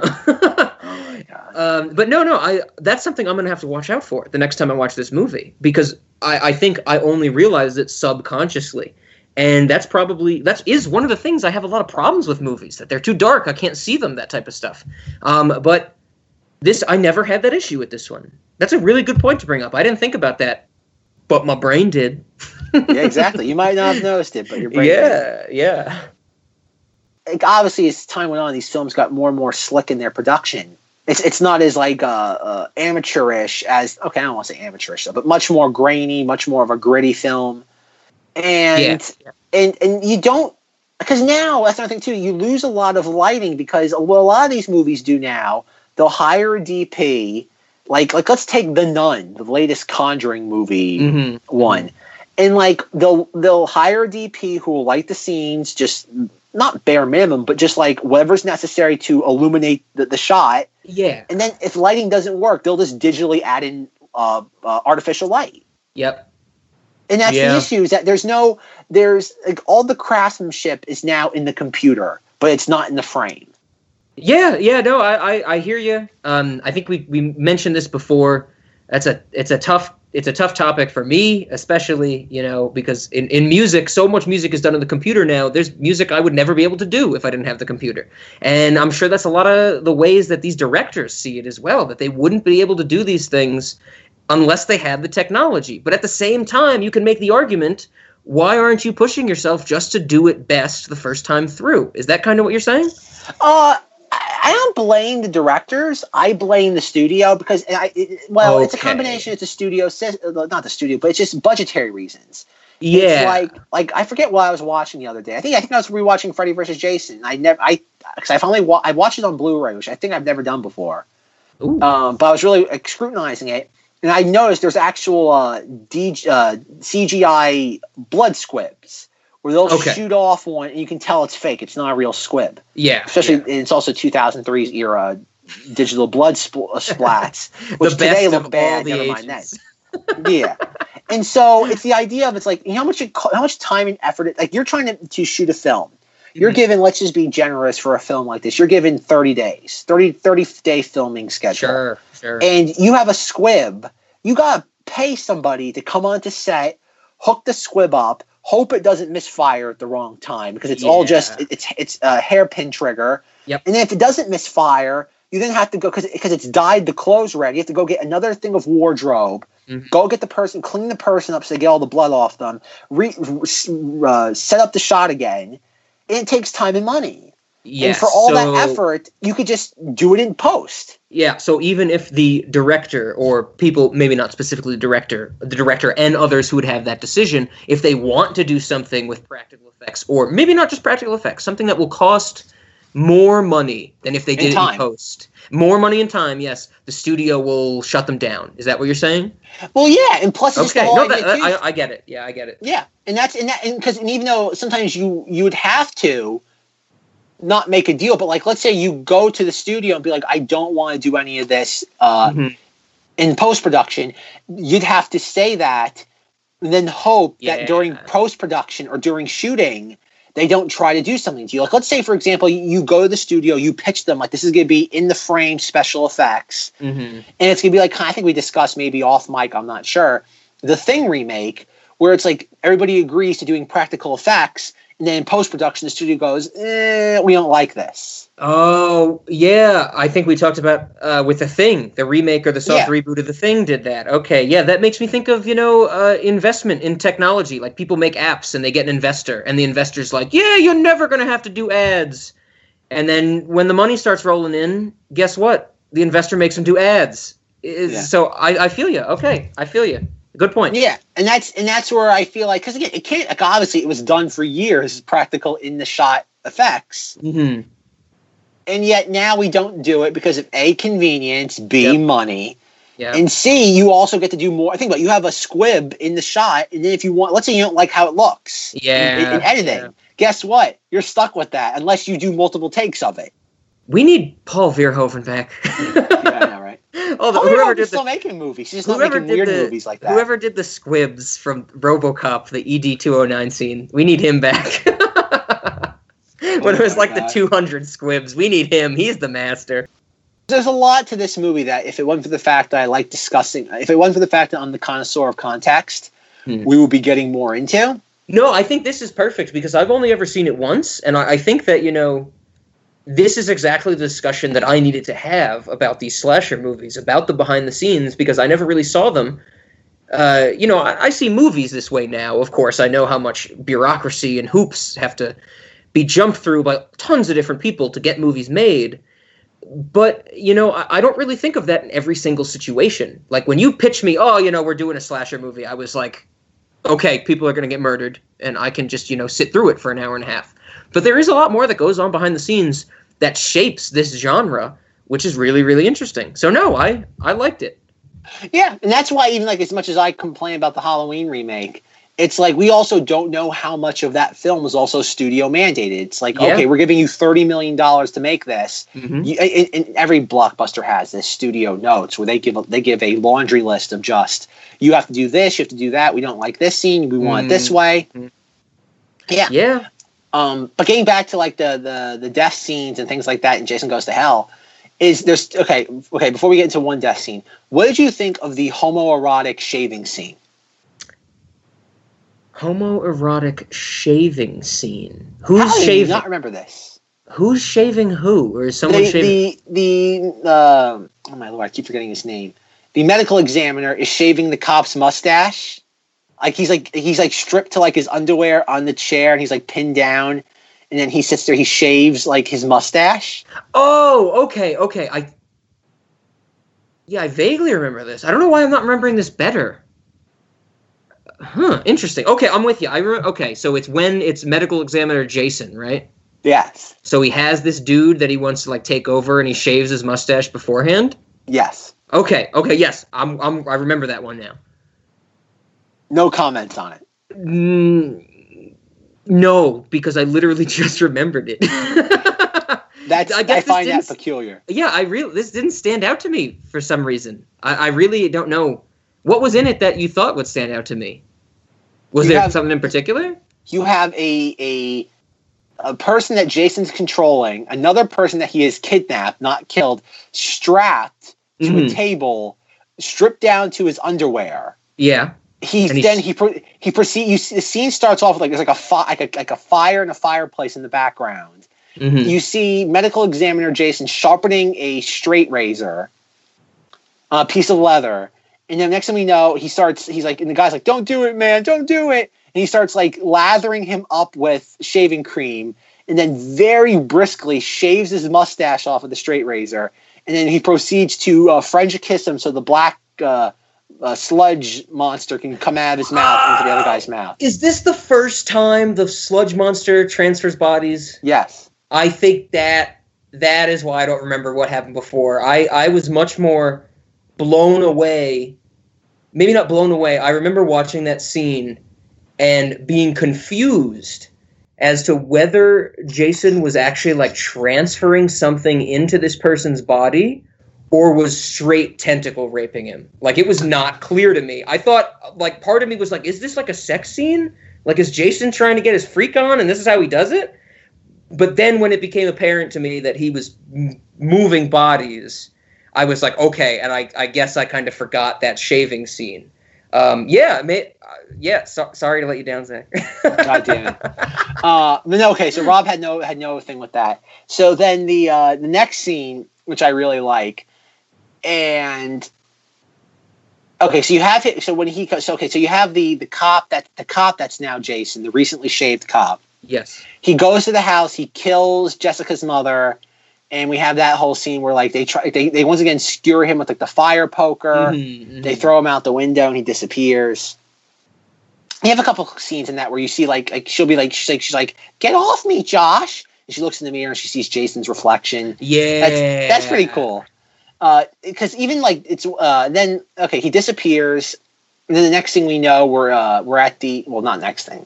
But the next major, like, horror, spooky moment is they're at the Voorhees house. The douchebag anchorman's there, and the shaved cop Jason shows up and, like, transfers his, like, black sludge baby monster into the anchorman's mouth. Yep. And the anchorman just kind of, like, falls over.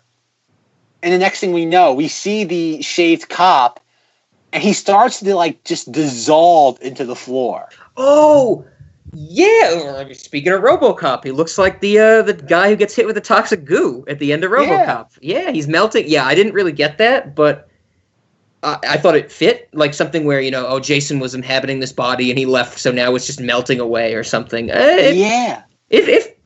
had no problem with it. It was some cool imagery. Good, I'm glad to hear you didn't have a problem with it. No, those are the it wasn't me. It wasn't. I'm glad that wasn't our plane. I'm glad that wasn't my body. But I think those are the moments of this film that stand out. Like, you have, like, this is again going back to the Halloween bitching and moaning. Mm-hmm. It's that it's very easy to have Michael Myers go around stab somebody with a knife. Very easy. Yes. It's very easy to have Jason go around stab somebody with a machete.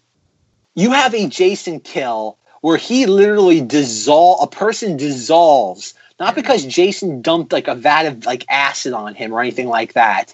It's because Jason's essence and spirit has left the host body. Yeah, that's a really good point. And the body just starts to, like, melt into the ground until it's nothing just like, but, like, a pile of, like, muscles on the floor. Mm-hmm. Like, that is a brilliant slasher movie kill. Yeah, that is pretty cool. Yeah, it's unique for sure. When I think about, you know, kind of the slasher movies I have seen and this movie, it stands out, you know, for that kind of the awesome visuals. Yeah, for sure. And really the next major one is when they're at the Voorhees house and the two cops show up, the one that was, like, her mother's boyfriend, like the police chief. Yeah. And then the main, the guy protagonist friend, and, like, Creighton Duke's, like, in the basement with his legs, like, he gets, like, what? His leg gets impaled. Mm-hmm. And so he's like, it's like, there's two of them here. What should I do? Shoot them. No. It's like, shoot them both. It's oh, yeah. Oh, that was so good. Yeah, because that's when Creighton has, like, fallen through the floor. Jason will have jumped into a new body by now. You can't trust anyone. It could be Steve. Anyone. Do you understand?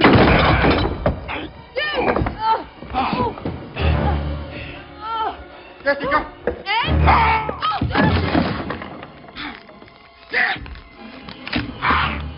Kill him! No, do it! Is it really you?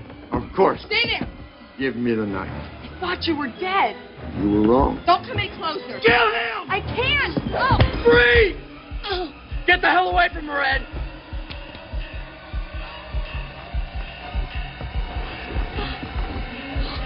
Duke, what should I do? Both of them. No! Do it or die! And it's just the woman above, and I love that, because it's, the camera cuts when they're talking, so it's like, you know, close-up of the girl's face, close-up of Creighton's face, close-up of the girl's face, and I love the fact that on every shot of Creighton's face, he was just screaming louder and louder each time, shoot him! Shoot them both! And I was like, yes! I was like, murder them. I was like, they are the bad guy. Well, even like the setup for that scene is really clever because how it begins, we see like it's a first person POV, mm-hmm. and they're whoever, and it's a cop because we can see the fact they have their gun drawn. They're walking through the diner. They see the Vicky, the waitress, like on the floor impaled, and we know obviously we don't see Anchorman Jason. Next thing we know, Anchorman Jason attacks whoever's POV that we're inhabiting. Yes. So when we do get to the Voorhees house and the two cops do show up, we don't know. We know it's one of them, but we don't know. But obviously, again, this is masterful filmmaking from a slasher film. We are predisposed to favor our protagonist's friend, the cop, the other young cop, mm-hmm. because we know that he's a relatively friendly guy, and we know that the chief, the sheriff, threw Creighton Duke in jail. And then guess what? Once again, subverting expectations. Yeah, the switcheroo. She shoots the guy that we, the audience, wants her to shoot. We want her to shoot the cop that we don't like. Mm-hmm. And then we learn that the good cop was Jason. Yeah, the good cop was the bad cop. Smokey was the bandit. Movies. 9 words. Good, Mr. Franklin. Fire. Cigarettes. Clouds. Smoke. Butch and Sundance, the early years.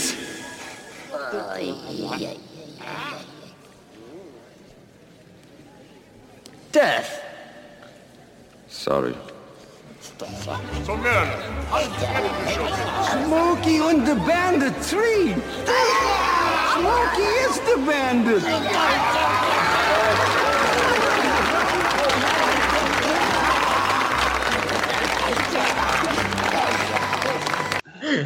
No, that's a really. I picked up on that scene, but I didn't really kind of think about it in full detail till you're bringing up now. No, you're right. That's awesome. Like that. That little twist, you know, I think even when I was watching it the other day, I was like, oh, wow, I didn't expect that. But the movie at that point is moving through, you know, so many stages and the story is in full swing that I think I didn't have time to appreciate it. Yeah, because that's another element of this movie that doesn't get enough credit for is that it's paced unbelievably well. Mm-hmm. Like you watch some of those early Friday the 13th films and even the remake, there are moments where nothing of value is happening. There's no filler in this film. There's no biding your time. There's no kind of jogging in place. There is always something going on. It's always advancing the plot forward. There's always Jason's always in trying to get to his goal of this baby or one of the women. Mm-hmm. And like, and that's one of the things where it's like, I don't know why it doesn't get credit for that. I just. Yeah, I agree. I don't know. This is awesome. Well, then getting back to like the kills, though, we see like at that point she shoots the old cop, the sheriff, mm-hmm. and we see the young cop, and he goes over and he's about to French kiss the baby. Yep. Unfortunately, we don't get any baby shaving scenes, and so then our main protagonist comes in with like a machete or a knife, and is like, "Get away from her!" And he literally just like, with a knife, just like almost decapitates him. Mm-hmm. To the point where we have, like, he taps him and we have, like, the Jason baby essence come out of his neck. Yeah, that's right. And the Jason baby, like, demon, like, goes scurrying around the floor. It goes, like, it bounces around. At one point, one of the few hokey shots in this film, it, like, lunges at our male protagonist. He's, like, wrestling with it. Yeah, and it's very clearly a puppet or it's a dummy. Yeah, that's the sequence of the movie where I said that Jason turned into the Eraserhead baby, but fast. Yeah, I feel you. That's one of the few hokey moments of the film where it's like, oh, okay, like he's clearly, it's like the person, like it's like when you watch like old horror movies and they throw a cat on someone, you hear the sound, but like it's clearly just a stuffed animal.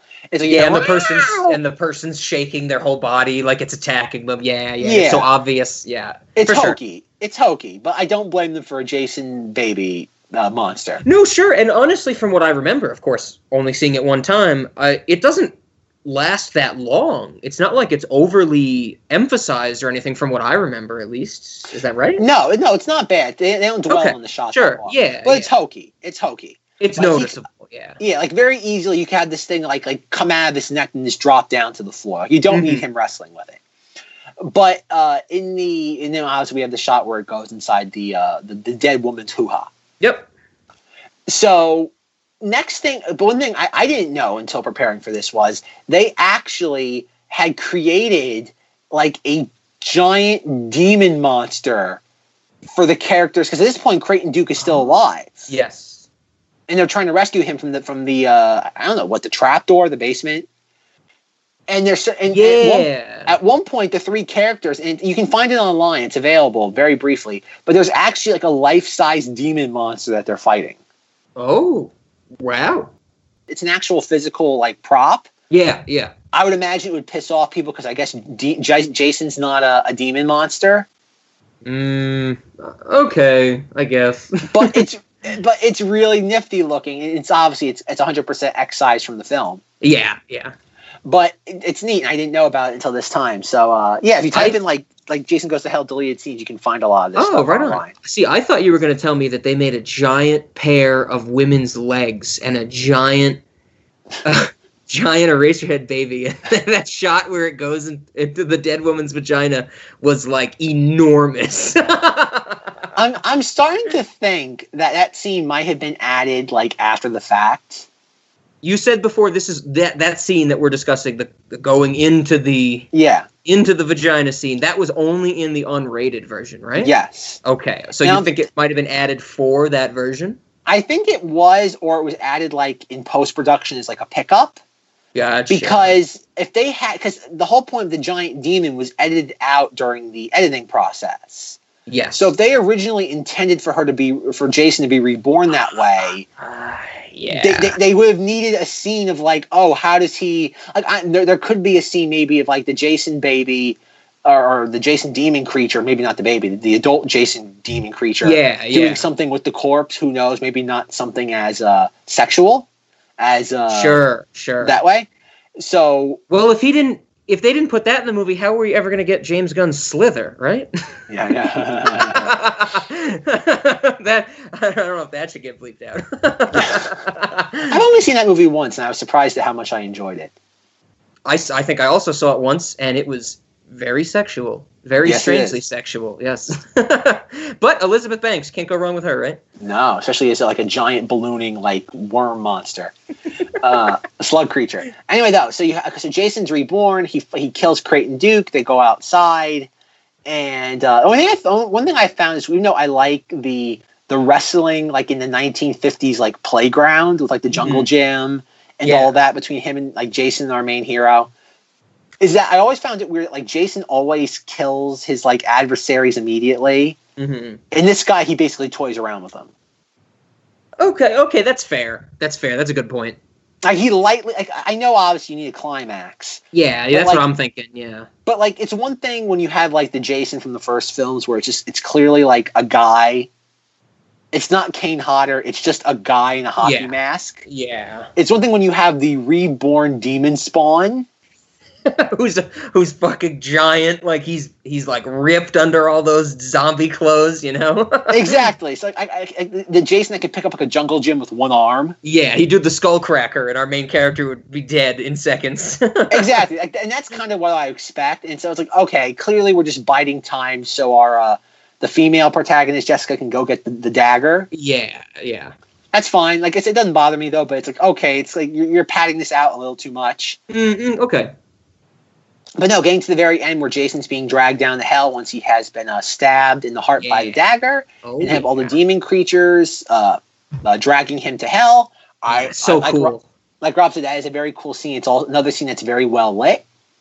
And the hands, I think like the texture on the hands, it's like there's sand or dirt, but you can see the cracks and crumbles in them. And I think some of them crumble like when they're grabbing Jason. It's really, really cool. It stood out to me. It's some of the best imagery I've seen in a movie in a while, I think. Absolutely. It's one of those elements of this where you, again, most Jason movies, and with him being, again, killed with his own weapon, or he gets, what's the word? oh God, kind of like reset to where he was before the film started. Yeah. This is a very specific thing. He gets literally dragged to hell. And like Rob said, the design of these creatures, you know, in the deleted scenes, you can see there's actual, like, they used puppets, not puppets. Puppets to sit there, make it look a little bit more like creatures as opposed to just hands dragging him to hell. And the film basically ends after that. Like it ends, like, there's no like, oh, like 3 months later, we see them like in a house, like with a white picket fence, and they're like sending their, like, I don't know, they're like, I know the kid's still young, but like sending the kid off to school for her first day. Yeah, there's like none of that. We see them literally walk off into the sunset, and the maybe one of the greatest, it's not post-credit scene, but one of the greatest ending stingers for a film up until that time. Once again, the fact, blew my fucking mind. I was so shocked to see this. I never expected it at all. Oh, yeah. And that's why you see the dog, you see Jason's mask. The dog is sitting there, like, sniffing the mask. And all of a sudden, a glove with knives on the fingers comes out of the ground with the Freddy Krueger like growl as it drags the mask underground, and the movie ends. And like, we have a nice little flourish at the end of the movie, and the movie ends. Perfect. I thought the movie started with blowing my mind and ended with blowing my mind. It was great. It is great through and through. Funny thing with that scene, Kane Hodder was Freddy's arm. Oh, right. So he's the only actor to play both Freddy and Jason in a movie. Nice. Look at that, Kane Hodder. Good for you. So and apparently, according to Adam Marcus, that was added in after the fact. Apparently, they didn't know how to end the movie, and so, not they didn't know, but like they had their ending, and he's like he had an idea, and because he at that point, Freddy vs. Jason was being floated around. Yeah, and he was like, "How about we have the movie end that way?" Everyone was like, "Oh my God, this is the greatest idea ever!" Cool. Yeah, I like it for sure. There was one thing in there that you didn't mention, Zach, in that movie. It's a line that I have to throw out there. Unfortunately, in my notes, I have nothing but the line. I don't remember a lot of the context around this scene, or maybe what happens just before or just after. It is directly after one of my snack ideas. We'll get to that in a little bit, though. So that kind of gives me a sense of where I think it is in the movie. But here's the line. "You think you're ready for Tony the Wonder Llama?" Do you remember this, Zach? And you don't know the scene? This is the scene. Well, I know the scene that it's the two kids about to have sex in the car. And the guy is like, well, the girl is like, "Let's do it." And he goes, "You think you're ready for Tony the Wonder Llama?"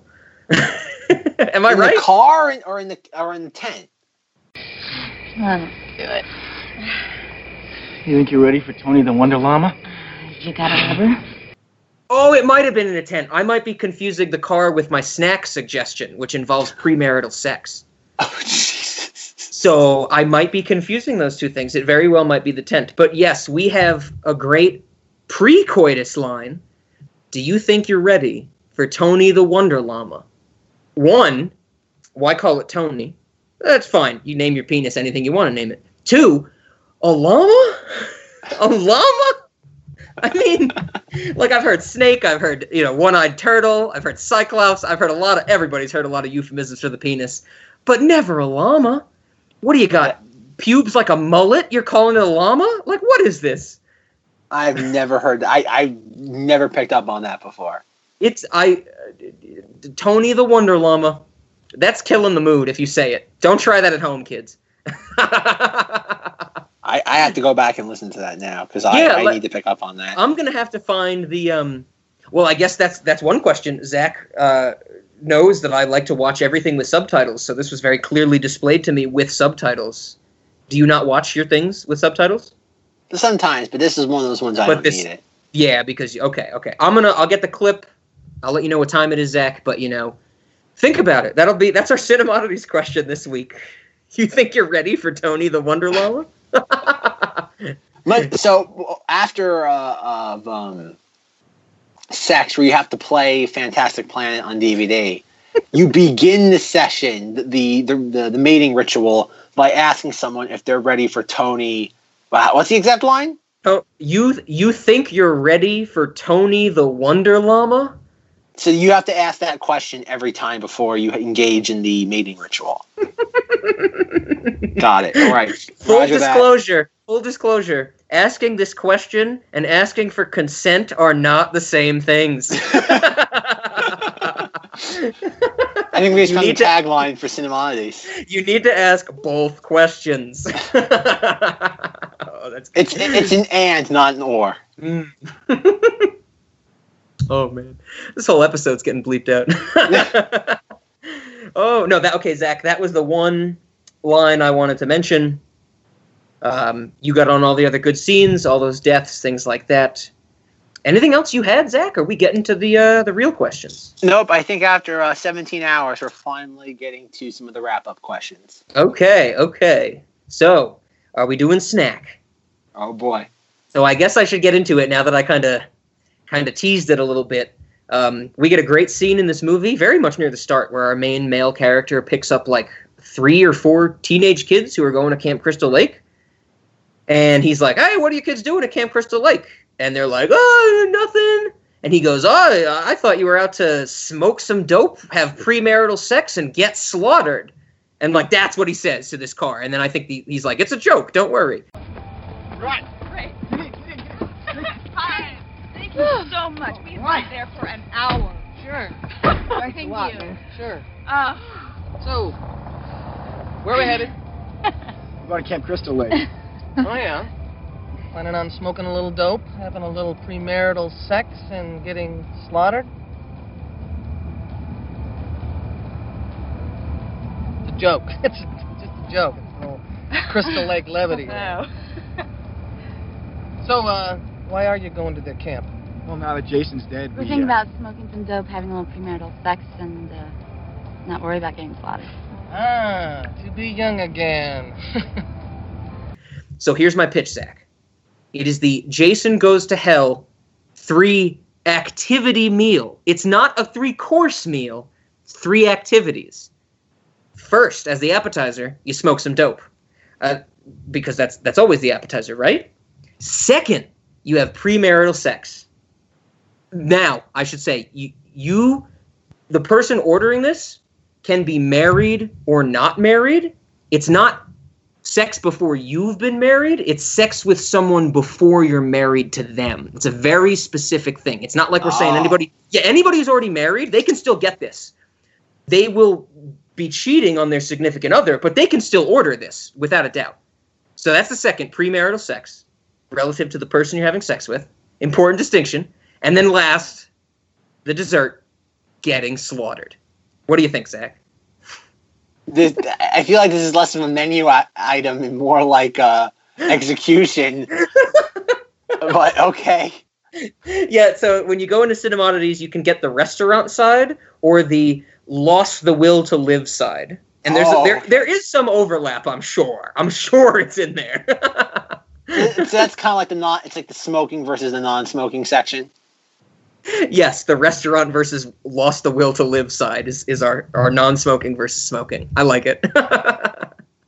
So my only other snack that I also mentioned, this one is food related. I don't know how you would do it, but I absolutely just love the fact that at the start of this movie, after the military blows Jason up, in our shot of the diner, they are advertising 2 sentences. First sentence, Jason is dead. Second sentence, 2-for-1 burgers. That's it. No mention of what's on the burgers. No mention that they're I guess they have the little scene where they're making the burger patties look like hockey masks.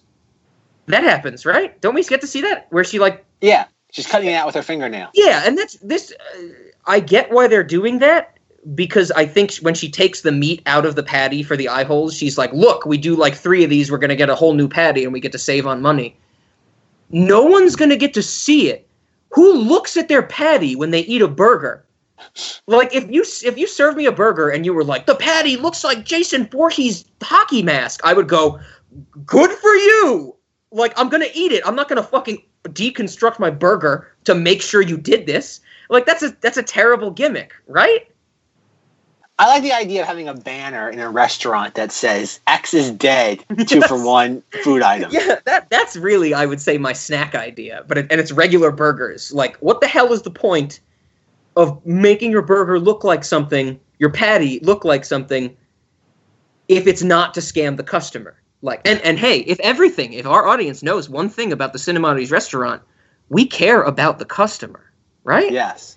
Yeah. So the sign, I guess I'm failing on my snack ideas. Both of my snack ideas have nothing related to food. One's like a 3-action meal that you end up dying with. And then one is just a sign. What do you think? Cinemodities decorations? It's more like Cinemodities window dressing and activities. Yeah. Okay. Well, my snacks weren't too great then. Well, what do you got, Snack Master? Enlighten us. All right. I am the Snack Master, the Connoisseur of Context. So there's another one in there that we've lost track of, and the Lego Maniac. No, we decided. I think we did like a referendum with our audience, and they all voted that you should not be the Lego Maniac or whatever the fuck the Lego one is, because it's not right. But you're Odzack. Oh, I'm Odzack? I could have sworn there was one more in there. Well, they no, the Lego one's gone. All right. The Lego one is gone with whatever one we're forgetting. It's collateral damage. There's another one that we need to create another Excel spreadsheet where we document what nicknames I have and which ones we've lost track of. We're gonna have series, lists, nicknames. Oh dear. This one's a little bit of a low-hanging fruit. Okay. During the restaurant, that same diner restaurant scene when Creighton Duke is ordering food, I think he gets a Jason burger, and he also gets some Jason fingers. Oh, that's right. And they're like the chicken tenders or whatever? We don't know. We never get to see what a Jason finger is. Oh. So that's my question. My Cinemodities food, or the snack you eat, is a question. What would a Jason finger be? Is it just simply, like, are the little chicken fingers in the shape of, like, machetes? Are those Jason fingers? Mm. What? But are they even – I know you can say chicken fingers, but are we certain it even is chicken? It could be anything. Yeah. I mean, you know, what do Jason's fingers look like? Do we know? I don't. Because if they're, like, really thin and wispy, maybe they could be, like, someone might serve French fries and call them Jason fingers. Like, or mozzarella sticks. Yeah, or mozzarella sticks. You know, maybe there's a design where the burger is his head and it makes sense that the fries or the mozzarella sticks would be his fingers. Who knows? That's a good idea. Jason fingers. Okay. You got another one? Nah, that's pretty much it. Just your low-hanging fruit? Okay. So I guess since we both mentioned it, the burgers... The Jason burger, as we know in the movie, is the regular burger, but with less meat because they took the eye holes out. Is that more led to believe? And the mouthpiece. Oh, so we get even less weight to our food. Great. Yeah. Awesome. Jesus. This restaurant sucks. It is a small-town diner, and I'd imagine they're all doing that, right? I'd hope so. Yeah, they got to save on... Here's my question, though. What do you put on a Jason burger? First thing that comes to mind would be a sauce that looks like his blood, that like black ooze stuff. So maybe like a molasses barbecue sauce or something like that would be the dressing, I guess. You would put Swiss cheese on it, like the holes in his mask, okay. Right? Okay, we're getting somewhere. I think it has to have at least some ketchup too for the blood of his victims. Oh well. Okay, there you go. I was about to say the stupid answer and that you need ketchup to make barbecue sauce, but let's just have both. Let's just put ketchup for the red of a human and the barbecue sauce as the dark, maroon of his blood. Okay, I like that. How about, ready? A pickle spear, a whole pickle spear to represent the machete. There you go. Okay, what else? Do we, like, do we do any of the, so we got the, we don't have any Swiss cheese. We got that. We got the patty. What type of bun? I think you have to pick like a pretzel bun. That's like his mangled face. You have like a mangled bun. Oh, like a pretzel bun, but it's smushed, so it's something like a deformed pretzel. Okay. You actually, what it is, it's a bun, but it's just pretzel bits, like a regular pretzel, just like ripped and torn apart, just like smushed together into like a bun. So it's like all the pretzel tails that got left off at the factory get repurposed for a hamburger bun. Bingo. No, that's good. I really like that. I was going to pitch something like fancy. Like if you take, I don't know if Zach has ever done anything with squid ink. Squid ink is basically like a version of salt. Like it's just sodium heavy and you use it in dishes to like add salt and act as food coloring because it makes everything look black. So we would make buns that are black. And it would be kind of like his outfit or something was what I was thinking. And it would also give kind of a maybe a little spooky, macabre sensation to it, especially with the color of the sauces on the sides. But I like the pretzel too. We could dye the pretzel black. Didn't they do that with like Burger King, like buns in like Japan? It like makes people's stools like glow in the dark. Okay, we're gonna find out if this happened right now because I never heard of that. So Squid Ink made my shit glow in the dark. Should I have added Japan? I think there's a hyphen in there somewhere. Oh no! So okay, what'd you say? Burger King? I could have sworn like Burger King had like a black burger in like Squid Ink burger. Okay, yeah. This is 100% what I was thinking of. And I heard that people in Japan were eating this, and it was making their like stools glow in the dark. Whatever like the enzymes in this stuff mixed with your body, like your Yes. So I found an article, I'm doing air quotes, because today's articles about this shit, this is from fucking 3 years ago. Today's articles about this stuff are just tweets. It's like 4 sentences, 2 of which reiterate the tweets, and then it's the tweets. So I'm just going to read you one of the tweets that I find funny. I ate a Halloween Whopper just to see if my poop turned green, and it did! So according to this, the Squid Ink burger made people's poop turn green. Okay, not glow in the dark, though. I mean, I don't know if Zach has listened to my correction on glow in the dark for that episode of Goosebumps, but I think people don't fully understand what glow in the dark means. I think basically 75% of humans are like, green and glow in the dark are synonymous. That's an update for another time. I would imagine the same people who are like, this made my poop glow in the dark, or like grass glows in the dark. Like that's what I'm thinking with my research into glow in the dark and whatever that really means. Okay, Zach, that was a good snack. Yes. So what do you want to go to next? Well, Cinemonity? Well, of course. Is this a Cinemodity or a late night movie? Yeah, I think the two of them have to be lumped together for me in this one because it's as strong of a yes to both of them. Like I want to watch this again as a late night movie. I want to show other people this as a late-night movie to see their reaction when Jason explodes in the first 10 minutes. It's a Cinemodity for what it did to me and slasher movies, how it subverted my expectations when I never thought it would. And so, great. Thank you, Zach. I'm so happy you actually, after you spun the roulette wheel of Monstober media 60 times, it finally landed on Jason Goes to Hell. I'm very happy that we got to do this. Oh, I'm glad to hear that. As a Cinemodity, a very lukewarm yes. Okay. I don't know if it's Cinemodity. I think this is one of those ones where it's in the ballpark of like Total Recall, where I feel it's too good. I feel like if it's one for the fact that people don't treat this proper. I feel like if this was treated properly, it would not be a Cinemodity. Sure. It's kind of like Scream. I think Scream's just as much of a garbage movie as any of these other films are. Mm-hmm. Yet for some reason, everybody holds that in such higher regard.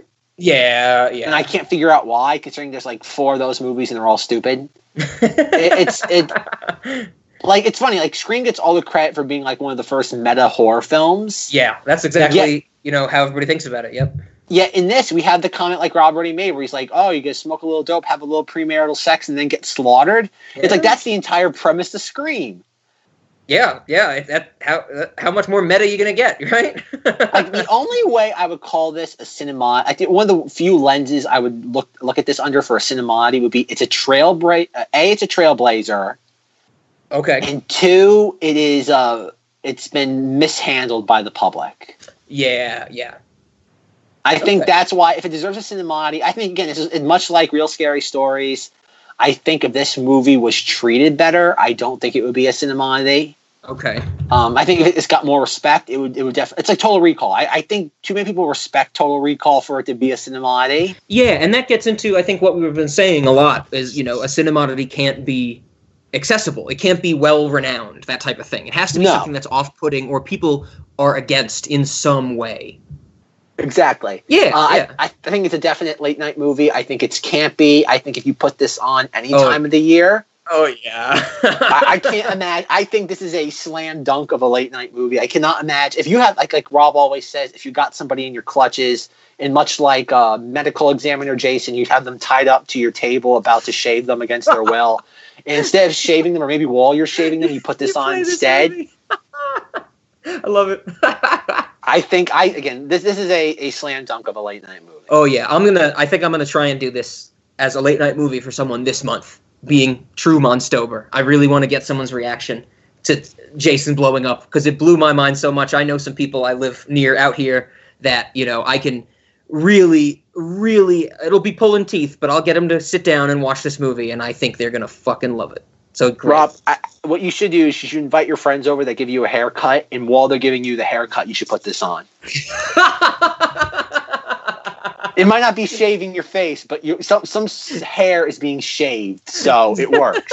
Zach's only seen the end of one of my backyard haircut parties. There's usually last time when Zach saw it, there were 9 people that came through for that. So 9 people getting to see Jason Goes to Hell, that's a win in my book. But it has to be playing while the haircuts are going on. Yeah, I'm thinking I'll set up I usually do the haircuts in my backyard, but I'll set up like a tarp in front of the TV in the living room so you can face the TV and watch it while the haircut's happening.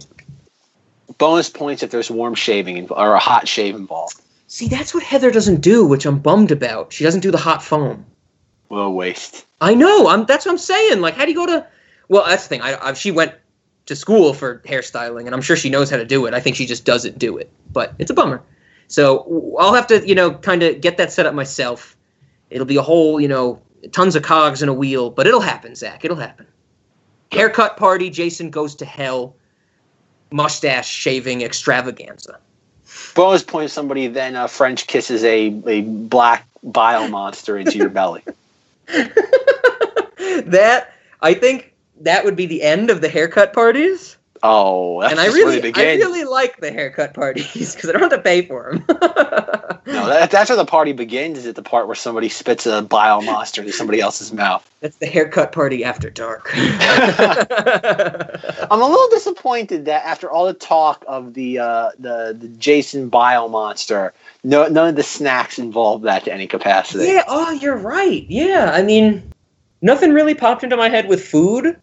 I think primarily because it climbed into a vagina, that probably, turned off all my food thoughts from this little baby. Geez. And I only could really think of it as the Eraserhead baby. That's how I thought about it immediately. All right. So, Rob, how are we going to end this episode? I would like to, if we don't have any other ideas, there's some music at the start of this movie, Jason Goes to Hell.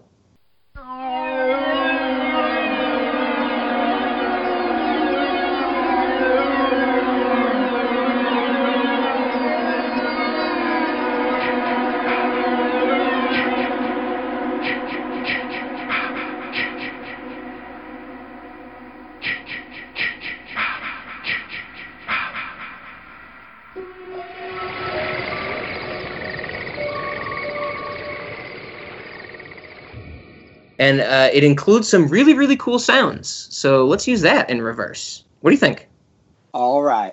Yeah, it's like, I don't know if you know that. I guess that's a question. Is this music the iconic Jason music? Is there iconic? There is, right? Is this there's the Jason.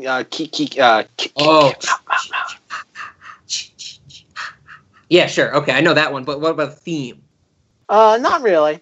Okay. Well, the intro to this one, it has some really cool sounds. Like I said. It has the sound of, I don't know if you remember these, Zach, but there's, it's like a tube, just a cylinder. And when you would turn it, gravity would go into effect, and there'd be this little noisemaker in the tube, and it would go like, wow. And then you turn it back over, and it would go, wow.